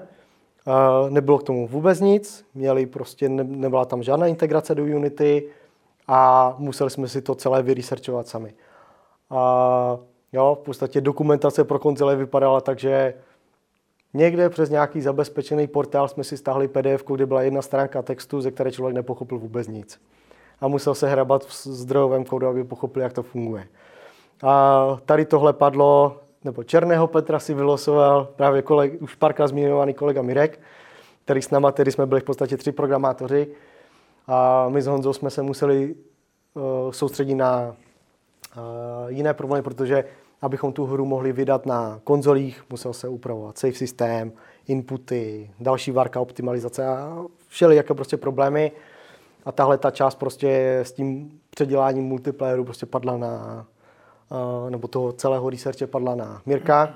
A zase asi jsme si řekli, že jsme se málo nudili, prostě, že předělávání engineu, vlastní prostě retail a všechny tyhle ty věci, že už nám to asi chybí, tak jsme se rozhodli zase být průkopníky v něčem jiném a prostě předělat tu hru tak, abychom mohli těm hráčům uh, dodat cross-platform multiplayer, což prostě donedávna bylo ještě jakoby nevydané na těch, na těch konzolích. Celý ten background jsme z, že ze Steamu předělali na ty Epic Online Services, což jakože, jako, může to být jako, jako přehození metody, ale jakože tam to bylo jakože hodně, hodně práce zatím, ale tak to se nám jako podařilo. A další věci právě na ty vydání těch konzolích, jako asi všude, když jste viděli nějaký rozhovor s někým, kdo dělal na ty konzole, tak každá konzole má svoje specifické nějaké requirementy, takže Microsoft má pro Xbox 150 bodů svojí requirementu, co to má splňovat, jaké tlačítko má na potvrzování, eh, jak to má jet, musí tam být achievementy, musí to prostě splňovat ty jejich, ať tam je ta kvalita, ať to prostě není, že tam může vydat každý. Eh, samozřejmě z těch 150 bodů 50 eh, bylo jenom kvůli multiplayeru, takže, takže jsme jenom kvůli tomu, že jsme měli multiplayer, tak jsme si jako sami další, další body byly vlastně potom byly později PlayStation, byly k VR, to jsme neměli, takže to bylo jako pár věcí jsme mohli tam jakoby zeškrtat z těch seznamů, ale většinu jsme jako hrdě jsme to museli všechno splnit. Takže naprosto, naprosto skvělá, skvělá věc. Takže, takže to se týká to stejné v PlayStationu, Xboxu, Nintendo má taky svoje requirementy, tady toto všechno jsme museli splnit. Samozřejmě první, první krok byl vůbec to jakoby získat devkity, to zase bylo papírování a papírování, registrovat se, že jsme, ově, že jsme prostě ta firma, která chce to prostě vydávat, nechce to jenom prostě přeprodávat někde na nějakém černém, černém trhu. Takže nakonec jsme úspěšně získali všechny devkity, všechno jsme zařídili, infrastrukturu, IP adresy, všechno. Takže první krok bylo to vůbec zbyl, jakože zbyldit nějaký projekt, prázdný projekt na ty konzole, pak jsme to nám to podařilo, tak jsme to snažili zbyldit ten hobo, tam zase bylo plno problémů, bugfixovali jsme, prostě plno věcí, pak jsme to zbildili na Nintendo Switch a, a prostě pořád to nějak padalo, nikdo nevěděl proč, takže jsem prostě třeba dva týdny, tři týdny seděl nad něčím a pak Jirka přišel, jo, to tady tento řádek se smaže. Protože on zjistil na nějaké bugu, který reportoval někde úplně jiný, někde úplně jinde, on to zapomněl jeden uh, debug log nebo něco takového. A díky tomu já jsem dva týdny prostě No, tak jako můžeme klidně jako konkrétně, prostě jakoby v jednom shaderu byly, a byla pragma jakoby, nebo takhle, a nějaké pomocné symboly, které, jako, díky kterým se to lépe debuguje na na Windowsu, na DirectX 11. Jo, prostě nějaké vydefinovaný jeden řádek kodu, který prostě, když se to kompiluje, tak vám vygeneruje prostě nějaké pomocné metody, atributy, že se potom daleko lépe ten shader debuguje a zjišťují se nějaké problémy. No jenže prostě, že jo, do té doby jsme byli prostě zvyklí to dělat prostě všechno na PC, tak to tam jako nikdo neřešil, zůstalo to tam. A prostě na Nintendo to crashovalo, jo, že jo, prostě jako, no to nebylo jako, že to spadlo úplně, ale to prostě třeba po nějaké době to prostě crashlo, nebo se to vůbec nezaplo. A žádný error, Tak, nic. takže já jsem vytvořil prázdný projekt, ten fungoval, přijal jsem, vytvořil jsem hoba, ten nefungoval, takže jsem prostě přijal jeden barák z toho a pak jakože prostě iteracema jsme zjistili, že dobře, tak je to prostě, když je tam ten jeden barák a pak prostě zjistil na tady toto. A to nejsou třeba zrovna ani na to Nintendo Switch, my ho máme rádi, je to super, je to super konzole, jenom je trošku, za, jakoby ten hardware je trošku zastaralejší, než by jakou jsem měl jako na dnešní dobu. Doufám, že Nintendo Switch udělá někdy nějaké pro. Už se těšíme. Dneska pro Nintendo prostě. Prosím, udělat toho Switch Pro. Eh, A zjistili jsme, že opět jsme řešili ty inputy, jakoby to ovládání přes ten gamepad a samozřejmě Unity v základu nemělo to přebindování, jakoby, že, si, že jste mohli změnit, prostě, že tlačítko S nedělá, eh, že chodí do leva, ale že prostě, že můžete třeba doleva chodit Pčke nebo prostě něco takového.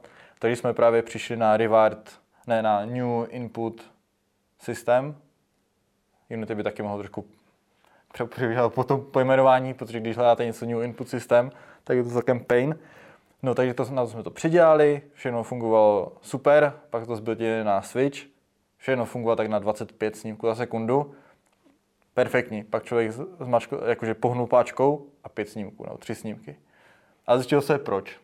No a pak se zjistil, že v tom new input systému, čím máte méně snímků a pohnete páčkou, tak máte ještě méně snímků, než jste předtím měli. Takže to je takový jako závislý systém podle toho, jak málo máte snímků, tak jich máte ještě méně. Takže jsme museli zase vzít všechno, co jsme prostě tam udělali, to přebindování a tak dále, tak jsme museli to zase zahodit a udělat to na nějaký plugin třetí stran na Reward, který opět to musel fungovat jak na PlayStationu, tak na Xboxu, tak na, tak na různých gamepadech, tak na uh, DualSenseu, tak prostě na, na všem možném, na Nintendo Switch. Nemluvíme o tom, že Nintendo Switch má přirozené Ačko, Bčko a Bčko, Ačko a XY, to má naopak, takže musíte, když máte, když na Switchi, tak, musí, tak vám nestačí tam třeba použít ten, to spodní tlačítko, ale nemusíte, když jste na Switchi, tak musíte použít to, to jejich Ačko a když jste normální, tak to spodní tlačítko. A všechny takové jakoby specifika se tam musí řešit, aby to prošlo tou, tou certifikací. Tak jako, že jo, na- na těch konzolích jako není problém, že ta konzole udělat to na tu jednu konzoli by byl problém. Jo? Kdybychom třeba dělali tu hru hoba jenom na PlayStation, pohoda. Kdyby byl jenom na PC, pohoda. Ta problematika je v tom, že když člověk dělá na všechny platformy, každá je v něčem trošku jiná a narvat tu hru, aby prostě splňovala požadavky a potřeby všech těch platform, to je to, je to kde vzniká to pudlo toho problému. A, A ty zpoždění. Jo, a ty spoždění, jo, protože každá platforma potřebuje něco jiného. Když nějaký požadavek prostě nám rozbije nějaké fungování, nějaké uh, fungování na jiné konzoli, protože že, my jsme do té doby nikdy na konzole nevyvíjeli. Takže my jsme neznali prostě, co potřebuje Xbox, co potřebuje PlayStation, jak je to na Nintendo. Takže když, když jsme třeba šli, předělali jsme, já nevím, save systém, upravili jsme to na nějaký prostě abstraktní systém, aby to se dalo upravit na jednotlivé konzole, ale pak tam prostě přišlo, že třeba PlayStation potřebuje, že když má plný disk, tak se má to zachovat nějak. A my jsme museli ten systém ohnout, aby to prostě splňovalo nějaký požadavek. Ale aby to třeba vyhodilo nějakou chybovou hlášku, třeba když je plný disk, který, kdy to třeba na Xboxu má Xbox ošetřené někde v tom svém API. Jo, a prostě všechny tyhle ty cloudy, nějaké, no, všechno jakoby každý, každý systém má své vlastní achievementy, No. takže, takže, my, takže máme achievementy pro, pro Steam, kde se jakoby v tom jejich Steamworks tam prostě někde zadává ty jejich achievementy. Je i úplně jiný systém na, na, na Xbox, prostě mají to nějak udělané. Prostě mají to nějak udělané, PS4 to má taky nějak udělané, PS5 to má taky nějak udělané a musíte jakoby to prostě přizpůsobit na všechny ty různé, tak když se mám dostat achievement, uh, pobavil jsem se s deseti lidma, tak, tak na tom Xboxu to má udělat něco jiného, než na tom PlayStationu, než na tom PC a tak dále. To všechno musíte nějakým způsobem pokryt, ať to je univerzální, ať to je, ať to je jiné a zároveň stejné. To je na tom to nejtěžší. No. A potom ono jakože ono, třeba, kdybychom dělali fakt tu singleplayerovou hru, tak to je, nechci říkat jednoduché, ale Jednodušší. jednodušší, protože že jo, když jsou ty požadavky, tak takové, co člověk čeká, hra běží plynule. Když to vypnu, hra se uloží. Když použiju tady nějakou tu funkcionalitu, že třeba udělám screenshot, tak ta hra na to zareaguje. Jo? Takové ty prostě nějaké celkem zjevné věci. Ale pak jsou tady prostě ty multiplayerové věci. Když hráč má pod 16 let nebo nad 16 let a má povolenou komunikaci, ale zároveň prostě rodič mu zablokoval něco a nemá PlayStation Plus. To, to není na 16, to je třeba nad 17, no, ale pod 18. Tady jsme řešili prostě. v poslední certifikaci fakt jakože rok, prostě když má někdo 17,5, tak v tu chvíli se to má jinak prostě zachovat. Jo, prostě a tak, a tak dále, takové, no. jo, že nebo třeba, nebo takhle, ještě, co se musí jako vyzdvihnout, tak ze všech těch platform PlayStation. PlayStation má nejlepší testery. Nevím, jestli jsme chytli jako nějaké fakt dobré, ale prostě třeba nám přišel zpátky report, že ve hře hra zůstala s černou obrazovkou a je potřeba to opravit. A ten report byl následující. Když hráč jde, skočí do řeky, kterou tam máme pouze jednu, tak tam je takový efekt, že hráč se topí, zčerná se obrazovka, on se vynoří a zase se odčerná. Když hráč skočí do vody a ta obrazovka je černá, co jsou asi tři vteřiny, a v tu chvíli vytáhne LAN kabel, tak hra zůstane v černé obrazovce. Respektive a tohle tam to, nám prostě přišlo z PlayStationu. Tam to nešlo udělat jinak, protože tam nešlo, jo, teprve na PlayStationu jako vypnout ten internet, prostě jakoby softwarově nebo hardwarově vytáhnout. Softwarově to se nestihlo ty tři vteřiny udělat, takže fakt prostě já jsem řekl, skočil do vody, vytáhl kabel, ha, fakt je černá. Jo. A jakože jo, ten, ten book, book tam byl, jo, prostě, ale kdo jako, to kdy jako Kdo to prostě jakože fakt jako tam, tam musí fakt jako kvalitní lidi, že prostě jdou, skočí do té vody, vidí, že prostě tam je nějaký, nějaká černá obrazovka, svitne tam nějaká žerovka, aha, tady by mohli problém, vytáhnout kabel a zjistit, že opravdu tuhle tu situaci tam nemáme ošetřenou. Jo, respektive ono to bylo, že když se vypojí kabel, hra se vrací do medu, zahlasí prostě, hele, došlo k odpojení internetu, prostě tím pádem odpojení od serveru, ale tím, že ta hra byla ve stavu, kdy tam je prostě nějaký efekt a přišlo to do menu, tak ten efekt se nikdy neodpojil, protože ten byl napojený na hráče a zase nějaká taková úplně blbost. Jo, ale prostě museli a jsme tento to bug no. tam byl třeba tři roky. No. A že prostě, ale fakt jako, a to, to bylo jako takový, jako je taková perlička, to bylo Ale jako v, obecně jako z PlayStationu a fakt chodili jakoby nejlepší, nejlepší reporty, kde byl nějaký problém nebo něco, jo. Zase třeba Xbox, ten se strašně soustředil na nějaké jakoby ty jejich Xbox služby, jo, že třeba nevím, strašně, nebo x několikrát se nám vrátilo, že třeba hráč byl v menu, zobrazil si nějak, nějaké světy, kde my musíme vyfiltrovávat prostě třeba nějaké nevhodné slova a tyhle ty věci. A nám prostě vždycky přišel report, hele, moc krát jste volali prostě nějakou Xbox funkci a porušili to nějaké naše guideliny. No, takže prostě Xbox se zaměřoval na ty služby, nevím, na co se zaměřoval Switch.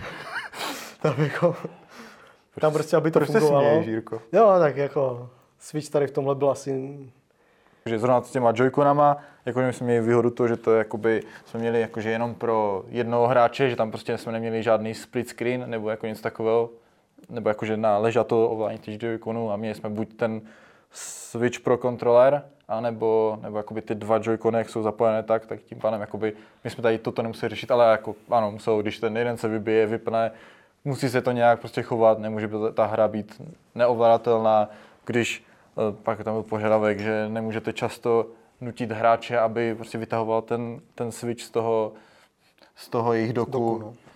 no. PlayStation měl požadavek, že nemůžete rázně třást ovladače nebo něco takového. To bylo plně taky na switchi. No prostě... No, že to pak nějak, no jakože, a protože tam jsou nějaké mechanické části, aby se to neporušilo, tak aby hra nevybízela prostě k tomu to dělat, protože pak se to rychleji poničí nebo nějaké takové. Jo. Ale to, to jsou fakt jako relativně jako drobnosti, jo, že prostě fakt Hlavně to je na to zbildit, to. No, jako zbildit, zbildit aby to jelo nějaké stavební framey a no. pak jako multiplayer ten byl. Tam jako v té multiplayer to jsou fakt jako, jako takhle. Ty věci dávají smysl, jo? že prostě když si člověk zablokuje a mu nechodí nějaká komunikace od ostatních lidí, tak je logické, že potom Microsoft a Sony vyžaduje, ať ta hra, když to někdo takhle nastaví, že to takhle ta hra prostě přesně dělá. Jo? Ale je to fakt takové, že prostě třeba. mají tam třeba Xbox, tam má systém, že v rámci hry se může k někomu připojit přes nějaké jejich menu, jo? ta hra to musí zdetekovat, tím pádem my nemůžeme garantovat pouze to naše připojování, ale musíme to, to zprovoznit na přes připojování od Microsoftu, jo? fakt v tom multiplayeru hmm. je strašně moc jako takových drobných jako ano, filtrování nuancí, prostě těch jakoby taky, slov. No. To jakoby každá ta platforma má vlastní filtrování takže my jsme potřebovali nějaké univerzální filtrování, ať to splňuje ty, ty platformové filtrování a plus jako ať to splňuje ty ostatní, takže my jsme prostě merch úplně no, všeho. To jsme se s nima natrápili, možná jenom nějaké jako zhrnutí, jak se vlastně Hubovi daří nebo takhle. A momentálně, eh, nebo někdy na začátku roku jsme překonali 400 tisíc prodaných kusů eh, s Hobem. Aktuálně se blížíme v nějakým 450 tisícím kusům a doufáme, že brzo překonáme ten půl milion. S tím, že jako největší prodejnost, jak už tady jednou padlo, je v Číně. A co nás trošku jako zarazilo nebo nemilé překvapilo, tak oproti Steamu se na konzolím a Hobovi tolik nedaří. Ono, co jsme si potom tak nějak zjišťovali, tak pravděpodobně je to způsobeno tím, že ano, na konzolích se ty hry prostě prodávají více, než třeba na Steamu. No, vezmeme třeba Call of Duty, tak na konzolích se ho prodá víc.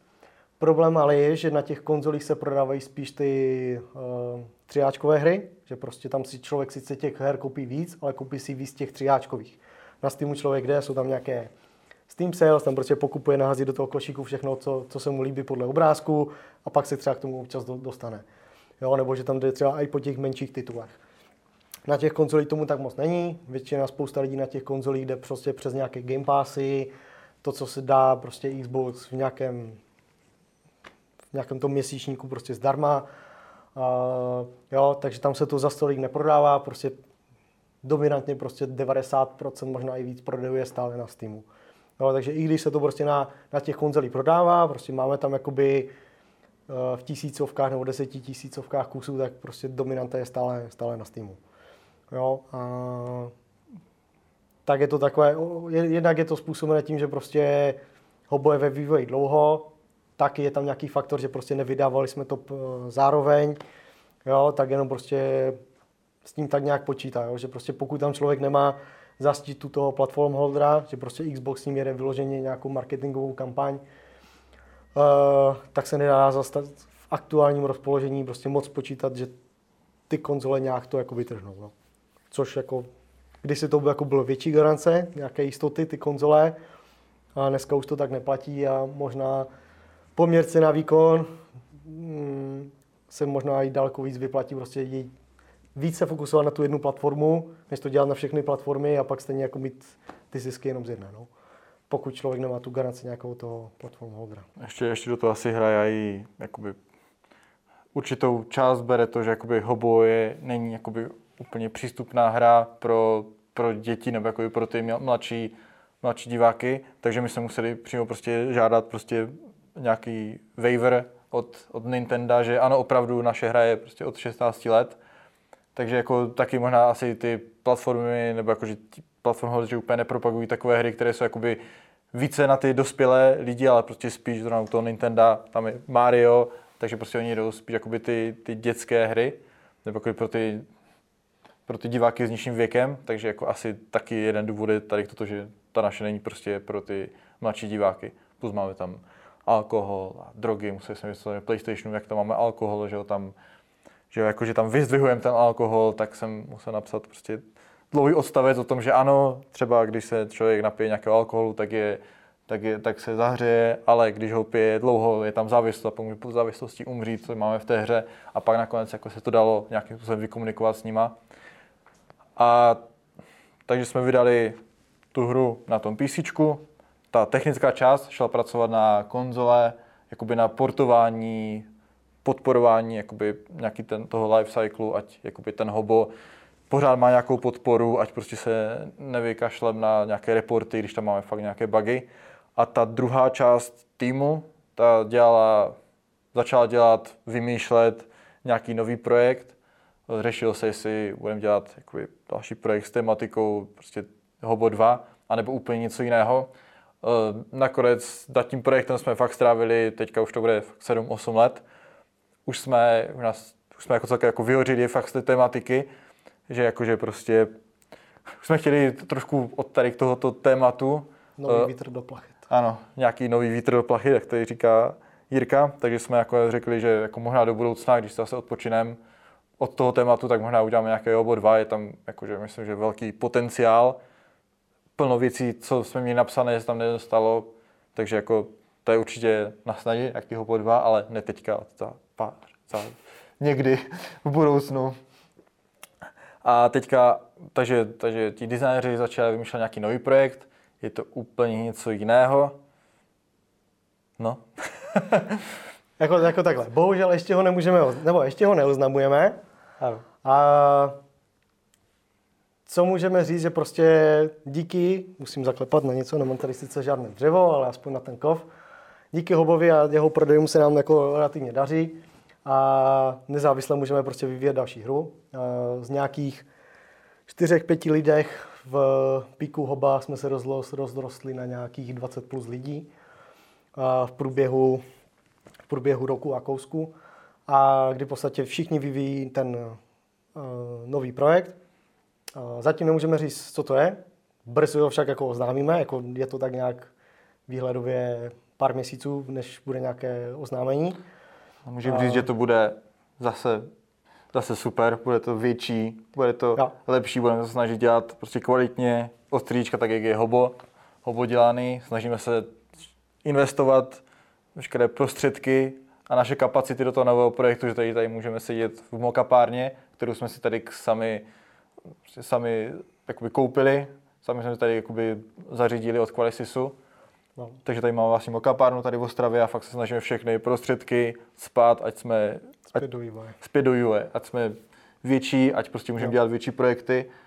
A... No, jako, jako že jo, ty, ty naše jakoby nějaké pilíře těch investic, prostě jednak je to do infrastruktury a vybavení, protože pokud chceme být jako jakoby ta špička nebo ta být relevantní v tom industrii, prostě jít s dobou a prostě nedívat se jak to před náma někdo dělá, ale ti, co udávají ty trendy, tak musíme prostě masivně investovat. Proto tady prostě jsme vybudovali ten mockup, ať máme tu nejnovější a nejmodernější techniku, investujeme prostě do hardwareu, co mají prostě lidi u nás, prostě do infrastruktury, máme vybudovanou vlastní cloudovou infrastrukturu, má všechny, snažíme se prostě tak nějak být integrovaní, ať prostě všechny naše softwary tak nějak spolu spolupracují, ať nemáme, že používáme něco od Microsoftu, nějaké Teamsy a tam Office od Google a e, data máme někde jinde a prostě úkolník taky někde jinde, takže postupně se to snažíme prostě tak nějak všechno jo, integrovat, ať jsme co nejvíc efektivní, ať to máme co nejvíc prostě uspůsobené na ty naše potřeby, takže to je jeden nějaká, nějaký pilíř investic, druhý pilíř investic jsou prostě ti lidi a kvalitní, a kvalitní vzdělání, protože jako bez těch lidí to nepůjde. Což je trošku problém, protože tady na Ostravsku nebo v, na Moravě prostě těch lidí je málo.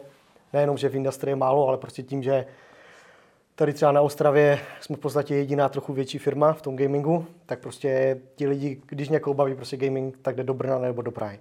Takže pro nás je to problém ty lidi prostě tady tahat. Nemluvě o tom, že prostě v Praze a v Brně jsou ty platy trošku někde jinde, protože tam jsou většinou zahraniční investoři a tak dále snažíme se to dorovnávat, ale prostě jako pořád, pořád jako je tam ještě nějaká, jakoby, nějaký deficit, který musíme jakoby dohnat, abychom byli v tomhle taky konkurenceschopní. Uh, takže prostě investujeme do vzdělání, prostě založili jsme tady prostě nějaké iniciativy na podporu vzdělávání, spolupracujeme s Vysokou školou báňskou, rozjeli jsme spolupráci s střední průmyslovkou na hm, střední IT průmyslovkou takhle, která je největší tady v kraji.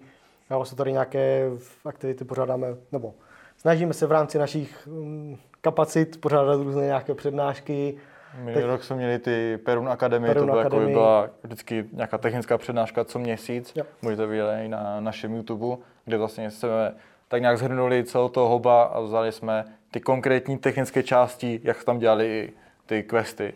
Jo, byla celá jedna přednáška o questech, pak celá jedna přednáška o, jak jsme dělali networking, celá přednáška o grafice. A tady to jsme snažili více přiblížit k těm, jako aby, aby lidi viděli, co my tady děláme. A třeba jako na takové těch přednášek se nám tak jako přihlásilo dost lidí a jako většina, co od té doby jsme nabírali, tak se většinou přihlásili, že viděli třeba nějaké video na Perun Academy a líbilo se jim to a dali nám že, CVčko a životopis a teďka s námi spolupracují, takže to jako určitě nám taky jako pomohlo. No, takže snažíme se to tady nějak prostě rozjet, protože kdybychom si řekli, hele, zítra rozostavím na 50 lidí, tak prostě těch dalších 30 lidí prostě za den na den neseženeme. Jo? Prostě, takže my musíme tak nějak to škálovat, tak nějak, jak jdou ty možnosti, takže tak, jak rosteme, my musíme i tou druhou rukou a druhou nohou pracovat na tom vzdělávání, abychom dostali víc lidí do toho industrie, od základní škol přes střední po vysoké školy prostě to tady budovat. Je trošku náročné, že jsme tady v podstatě v tom kraji jediní, kdyby tady byly prostě 3, 4, 5 podobně velkých nebo klidně i větších firm, a, tak bychom velice rádi s nimi spolupracovali na budování toho industry, protože mnohem jednodušeji se dělá, hele, jeden měsíc přednášku máme my, druhý měsíc má přednášku někdo jiný. Když tohle všechno musíme, nebo ne, že musíme, ale když tohle jako chceme prostě dělat všechno a jsme na to sami, tak je to mnohem, mnohem náročnější. Ale pracujeme na to, už jsou v plánu i třeba nějaké první game jamy tady, s tím, že by to bylo zase pod záštitou nějak kraje, města, Vysoké školy, vysoké školy, škol. jo, že prostě ať to není, hele, přijde pár ajťáků a ti si dělají nějaké hry, ale abychom zapojili všechny ty školy, že tak nějak jako ta finální vize, že Game Jam, kde je programátor z nějaké průmyslovky, je tam grafik z nějaké konzervatoře a z nějakého Gimplu je tam človíček, který plní eh, roli designera, kdyby jim dal nějaký příklad. Máme mm, Game Jam, kde je zadání nějaká logická hra. Přijde tam z nějakého matematického Gimplu eh, student, ten tam vymýšlí nějaké ty puzzly, programátor z průmyslovky dělá v Unrealu v Unity tu hru a grafik z nějaké konzervatoře nebo nějaký zvukař dává dohromady tu hru. Díky tomu prostě daleko víc prostě se dá do podvědomí ten, eh, ten gaming tady u nás, že prostě lidi pak budou, nebudou chodit jenom do nějakých humanitárních oborů, ale třeba zjistí, že i s tou grafikou, i s tím, s tou lingvistikou můžou prostě dělat něco v gamingu. No, tak to je nějaká taková naše snaha, abychom tím, jak rosteme, mohli nabírat další a další lidi do toho našeho, do té naší firmy. A nebo tak, jak my s oblibou říkáme, Eh, když už prostě to bude všechno do kytek a nějakým způsobem prostě budeme muset zavřít krám, abychom mezi tím vybudovali nějakou jinou firmu, do které my budeme moct potom přejít, protože jako... Abyste nemuseli do Prahy nebo emigrovat do Brna. Jo, takže prostě, že když my tady vybudujeme ten, ten industry, tak mnohem jednodušeji se nám ty věci budou dělat. A zpátky možná ale k tomu, co teda... Nebo ještě možná, jakože asi taková největší změna, co se u nás stala za poslední dobu je, že jsme předtím Hoba dělali celý na Unity, další projekt jsme taky chtěli dělat na Unity, no. ale z nějakých důvodů, protože, z důvodů prostě jak se poslední dobou chová Unity a jako jak oni mají ty, ty roadmapy a tak dále, jak to neplní nebo zároveň plní, tak jsme přišli na Unreal Engine, takže teďka aktuálně děláme v Unreal Engineu. Jsme v tom noví, takže se jako zaučujeme, už tomu děláme půl roku, takže každý den se posouváme dopředu dopředu. První jsme začali, že budu dělat v C++, teďka už se přejíval zpátky do Blueprintu. Je to takové... Terujem, no. Jako tak, takhle, jo. V podstatě, že jo. Ta návaznost byla taková, že prostě po dokončení hoba nebo vydání toho hoba na Steamu v tom dubnu 21 jsme si řekli OK, budeme portovat hoba na konzole, zároveň chceme dělat nový projekt, nemáme čas se prostě učit Unreal, v té době byla Unreal Engine 4, tam měla spoustu, spoustu neduch. Jako, jo, mm, ve spoustě věcí byla zaostalá, jo, možná jediná výhoda fakt byla prostě hezčí, hezčí render, ale od animací přes dokumentaci, jak se v tom programuje, jak se v tom dělají prostě různé systémy, neviděli jsme jediný aspekt, který by se v tom dělal jakoby lépe. Jo, Unreal Engine si se sebou stál spoustu jakoby neduch z 90. ať už prostě s tím, že se to dělá v C++, po prostě po nějaké eh, legacy návrhy, návrhy takže Řekli jsme si, hele, zůstaneme na Unity. V té době prostě byla zářná budoucnost Unity, prostě přijdeme s novou pipelineou, prostě všechno bude lepší, vymakanější, doženeme prostě Unreal, budeme prostě světový. Řekli jsme si, OK, nebudeme se přece učit nový engine. Tak jsme to na tom založili, prostě první prototypy, a paralelně s, tím, s tou portací oba na konzole vznikaly prostě v Unity, všechno vypadalo krásně, pěkně, Založili jsme si hodně sofistikované prostě systémy. Poučili prostě, jsme se z toho minula. Z toho Unity, prostě už to bylo připravené na multiplatformnost, prostě saveovací systém, management, zpráva modulárnost, paměti, prostě, prostě všechno bylo naprosto. Jo, jako... Myslím, jako fakt to bylo prostě, to velmi se tvrdí fakt jako na špici toho, co se dá v Unity udělat. A dotáhli jsme fakt k dokonalosti tu iterativnost, jo, všechno bylo modulární, že prostě všechny systémy se daly dělat modulárně, že prostě bez ohledu na to, jestli někdo dělá tuhle mechaniku nebo něco, tak nemusí to kompilovat, protože to bylo rozvrstené na různé jako moduly. Vlastně a, čítovací konzoly, jo, vlastní, vlastní jazyk, jazyk, všechno tam. Skriptovací a tak, a tak dále. Takže fakt se tam udělalo to hodně. Pak ale, ale tím, jak vízavis to progresovalo, vízavis uh, to Unity se začalo stáčet tu, tu bárku prostě jiným směrem. Vedení prostě Unity se prostě rozhodlo, hele, high-end gaming prostě nás tolik nezajímá, není v tom tolik peněz, stejně všichni jdou dělat, prostě mají vlastní engine, nebo jdou dělat na Unrealu, nebo do CryEngineu, tak my se budeme soustředit prostě na mobile, uh, in-app purchases, na services a všechno, co, všechny další kroky v posledních prostě měsících a posledním roku vedly k tomu, že prostě Unity masivně investuje tady do tady toho, do tohoto odvětví, což ale znamená, že prostě všechno ty naše prvky, které nám byly přislíbeny, které prostě měly být dodělány, jsou buď nehotové, nebo ty lidi, co tam byli, odešli, nebo Unity samo vyhodilo. Takže prostě ti klíčoví inženýři, kteří měli dodat nějaké systémy, tam nebyli. My bychom si to tak, jak u bychom si to museli sami všechno naprogramovat, udělat si, upravit si tu pipelineu. A už toho bylo zkrátka moc a v zásadě ta otázka uh, z toho, jestli přejít u nějakého projektu na jiný engine, se překlenula k tomu, kdy přejdeme na jiný engine. Jo? Takže my jsme si dali dohromady, hele, buď do, teď jsem malem prozradit to jméno, buď doděláme ten náš nový projekt na uh, Unity. Když tak budu pípat. Jo, když tak, když tak uh, pípej. Skoč před tu kameru. A, a nebo, nebo prostě už přejdeme teďka rovnou na Unreal a zahodíme tu dosavadní prostě roční práci, kterou jsme už prostě na tom udělali. Uh, zatlačili jsme slzu, hodně jsme to oplakali, hodně jsme to zanadávali. Jak s oblibou říkáme, od té doby, co jsme přišli na Unreal Engine, vzrostl počet nadávek v kanclu. Vždycky jako minimálně jednou denně se někdo naštve, jak je tam něco udělané, ale tak nějak se etablujeme. A musíme říct, že prostě ten, to vykreslování v Unreal Engine 5 je fakt prostě jako bezkonkurenční. Jo, pořád tam jsou nedohy dokumentace prakticky žádná, kód fakt zastaralý, principy zastaralé to, co bylo prostě v Unity na pár řádků prostě v tom kódu, prostě v Unrealu jsou desítky, stovky prostě nového kódu, prostě, který člověk musí ohýbat. Nebo to, co v Unity bylo, že akorát jste změnili nějaký kód C Sharpu, otevřel jste Unity, tak všechno fungovalo. V Unrealu, když děláte něco v C++, tak tak, jako, tak designéry se k tomu nedostanou, potřebují si překompovat celý ten kód prostě toho, toho Unrealu, takže v zásadě jakoby oni akorát vždycky smažou binaries intermediate, otevřou si projekt, jim to zase celé vygeneruje a můžou tak pracovat. Nebo jako jenom takové jednoduché přesouvání souboru, to taky jsme zjišťovali týden, jak přesouvat soubor, aby se nic nerozbilo a tak zároveň nakonec jsme na to napsali wiki stránku, guideliny, prostě jenom jakože to, co v Unity fakt jakože bylo ten základ, prostě tady něco přesunu, skopíruju, přejmenuju, ne, v Unrealu to je, to je, to je problém. To je proces. Pokud to chcete nějakým systémem a není, není že, vši, že, že, všichni to dávají do, do té root složky a každý si to nazývá jak chce, ale chcete už tam udělat nějakou takovou, že na tom projektu dělá těch jako 20 lidí, no minimálně prostě jako 6 aktivně a no, tak, tak víc jako máš. No, 10, 10, 15 lidí prostě do toho projektu dělá, takže zase tam nemůže si každý házet a dělat, co chce. Takže to všechno jsme museli vyresearchovat, jak to uděláme. No, jako my jsme museli, jako, že dělá se v tom jinak. Kompletně jsme museli změnit tu filozofii.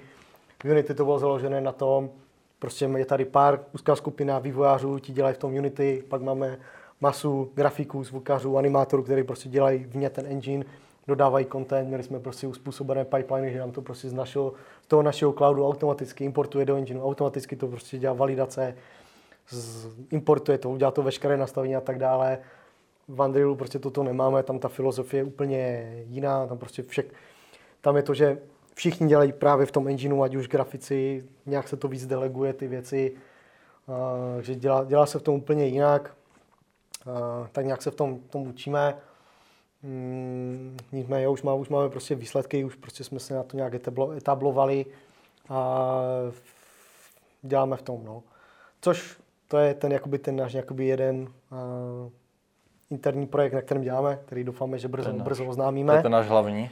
A, tak neříkal bych hlavní, ale prostě ten, co děláme jakoby in-house. Ta většina prostě ta, no, ta většina firm. Pak tady máme ale druhý projekt, kdy díky prostě prodejům z Hoba se nám poštěstilo, že byly prostě nějaké volné finanční prostředky. V rámci té naší jakoby iniciativy na podporu toho industry tady v kraji, v rámci nějaké té Perun akademie jsme dali iniciativu, že hele, když někdo bude mít pěkně vypadající projekt a máme možnost prostě ho zafinancovat, prostě chopit se roli jakéhosi publishera, zajistit infrastrukturu, zajistit prostě nějaké další aspekt, aspekty, ať už marketing, no animace, prostě know a tyhle ty všechny věci. A díky tomu se nám poštěstilo v trošku shodou náhody a štěstí, štěstiny a natrefit na dva velmi nadějné prostě vývojáře. Teďka jako nikdo by netypl, že jim je 18 na to, co prostě oni dokážou prostě jako dát dohromady. Jedná se o hru, která se jmenuje Quark. Kódový název byl projekt Atom, jak jste si mohli třeba všimnout na našich webových stránkách. Jedná se o další projekt, který je na Unreal Engine 5. Jedná se o FPS střílečku, která je založena, nebo je to v podstatě kategorie boomer shooter, je to lineární koridorová střílečka s příběhem. Primární vývoj prostě jsou dva vývojáři, Radovan a Petr, tady, tady z Ostravy, kdy my zajišťujeme v podstatě financování, zajišťujeme jsme jim prostě techniku, mají k dispozici mock-up, v ruce jsme jim dali zvukaře a zajišťujeme prostě tu marketingovou část. Tím že, tím, že i my s tím naším in-house projektem jsme se přesunuli na Unreal Engine 5, tak je tam jakási kolaborace pluginů a nástrojů, že v podstatě vytvořili jsme reportovací nástroj, který budeme používat v obou projektech, vytvořil, vytvořil se prostě nástroj na tvorbu UI, vylepšilo se nějaký nástroj na inputy, jo, takže v podstatě je tam lepší kolaborace mezi těmi týmy, že už to není jeden projekt na Unity, druhý projekt na Unrealu, ale oba ty naše projekty vznikají na stejných enginech, tím pádem si tam můžeme dost vypomáhat. No a tento projekt Quark, tak ten uh, jsme oznámili v březnu. Hra bude vycházet v Early Accessu, ještě bych nechtěl říkat, kdy to bude, ale bude to relativně brzo po oznámení, protože v zásadě ta hra je rozdělena na nějaké kapitoly, každá kapitola má nějaké levely, a v, každé, v každém levelu prostě jsou nové lokace, nové, nové animace, nové mechaniky, nové interakce. A, a podstatě jako původní plán byl, že tu hru vydáme v jedné nulce najednou, ale tím, jak ta hra vzniká prostě už už jako si říkáme, hele, není, není důvod jít se prostě dál od těch hráčů, prostě fakt jako je hratelná, líbí se nám v jakém je stavu, takže v podstatě chceme v první půlce tohoto roku vypalit tu hru v Early Accessu na Steamu, s tím, že postupně v průběhu dalšího roku budeme vydávat další kapitoly. Je tam naplánované celkem pět kapitol a zatím to vychází, že v nějakém tříměsíčním cyklu od toho prvního vydání budou vycházet další, další kapitoly. Samozřejmě, hele, nemůžeme nic garantovat, nechceme nic slibovat. Každá kapitola bude jinak dlouhá, je možné, že některá kapitola se zmeržne s nějakou jinou. Jo, může se stát během toho vývoje cokoliv, ale takový je nějaký aktuální plán s tím, že vyjde to nejprve na Steamu a potom ta finální verze 1.0 je plánovaná uh, pro všechny relevantní konzole, to znamená od Xbox One po Series PS4, PS5 i Nintendo Switch ale zase bude to... Nintendo rok... Switch Pro, kdyby. A, jo, ale tím, kdyby se objevila. tím, jak je to stylizovaná Děkuji. prostě grafika a hra uh, a jak je optimalizovaná, zatím prostě předpokládáme, že to na tom Switchi vyjde. Nemůžeme garantovat, že v roce 2024 uh, eh, Nintendo stále bude přijímat aplikace na nové hry. Je možné, že už v nějakém čase neurčeném prostě už to katne, tak jak se to stalo Xboxu 360, ale takové je zatím, zatím představa. Takže toliko k nové, nové hře. A ta naše nová hra, to na, čem, na čem dělá jakoby zbytek, vlastně ten, ten zbytek té firmy, tak o tom ještě můžeme mluvit. Ale bude to oznámené brzo. Brzo. Máme trailer. A je fakt dobrý. Je fakt dobrý, jsme na něho hrdí. Tak já vám teda děkuju, že jste si na nás udělali čas a řekli jste dlouhou historii Hoba od začátku až po teď a budu vám teda přát, ty další projekty se podaří podobně. No. Tak jo. Děkujeme. My děkujeme za pozvání a... Bylo to fajn. Bylo to fajn. Se zpětně podívat, co jsme zažili, co jsme nezažili, člověk si něco připomněl, je to jo. fajn.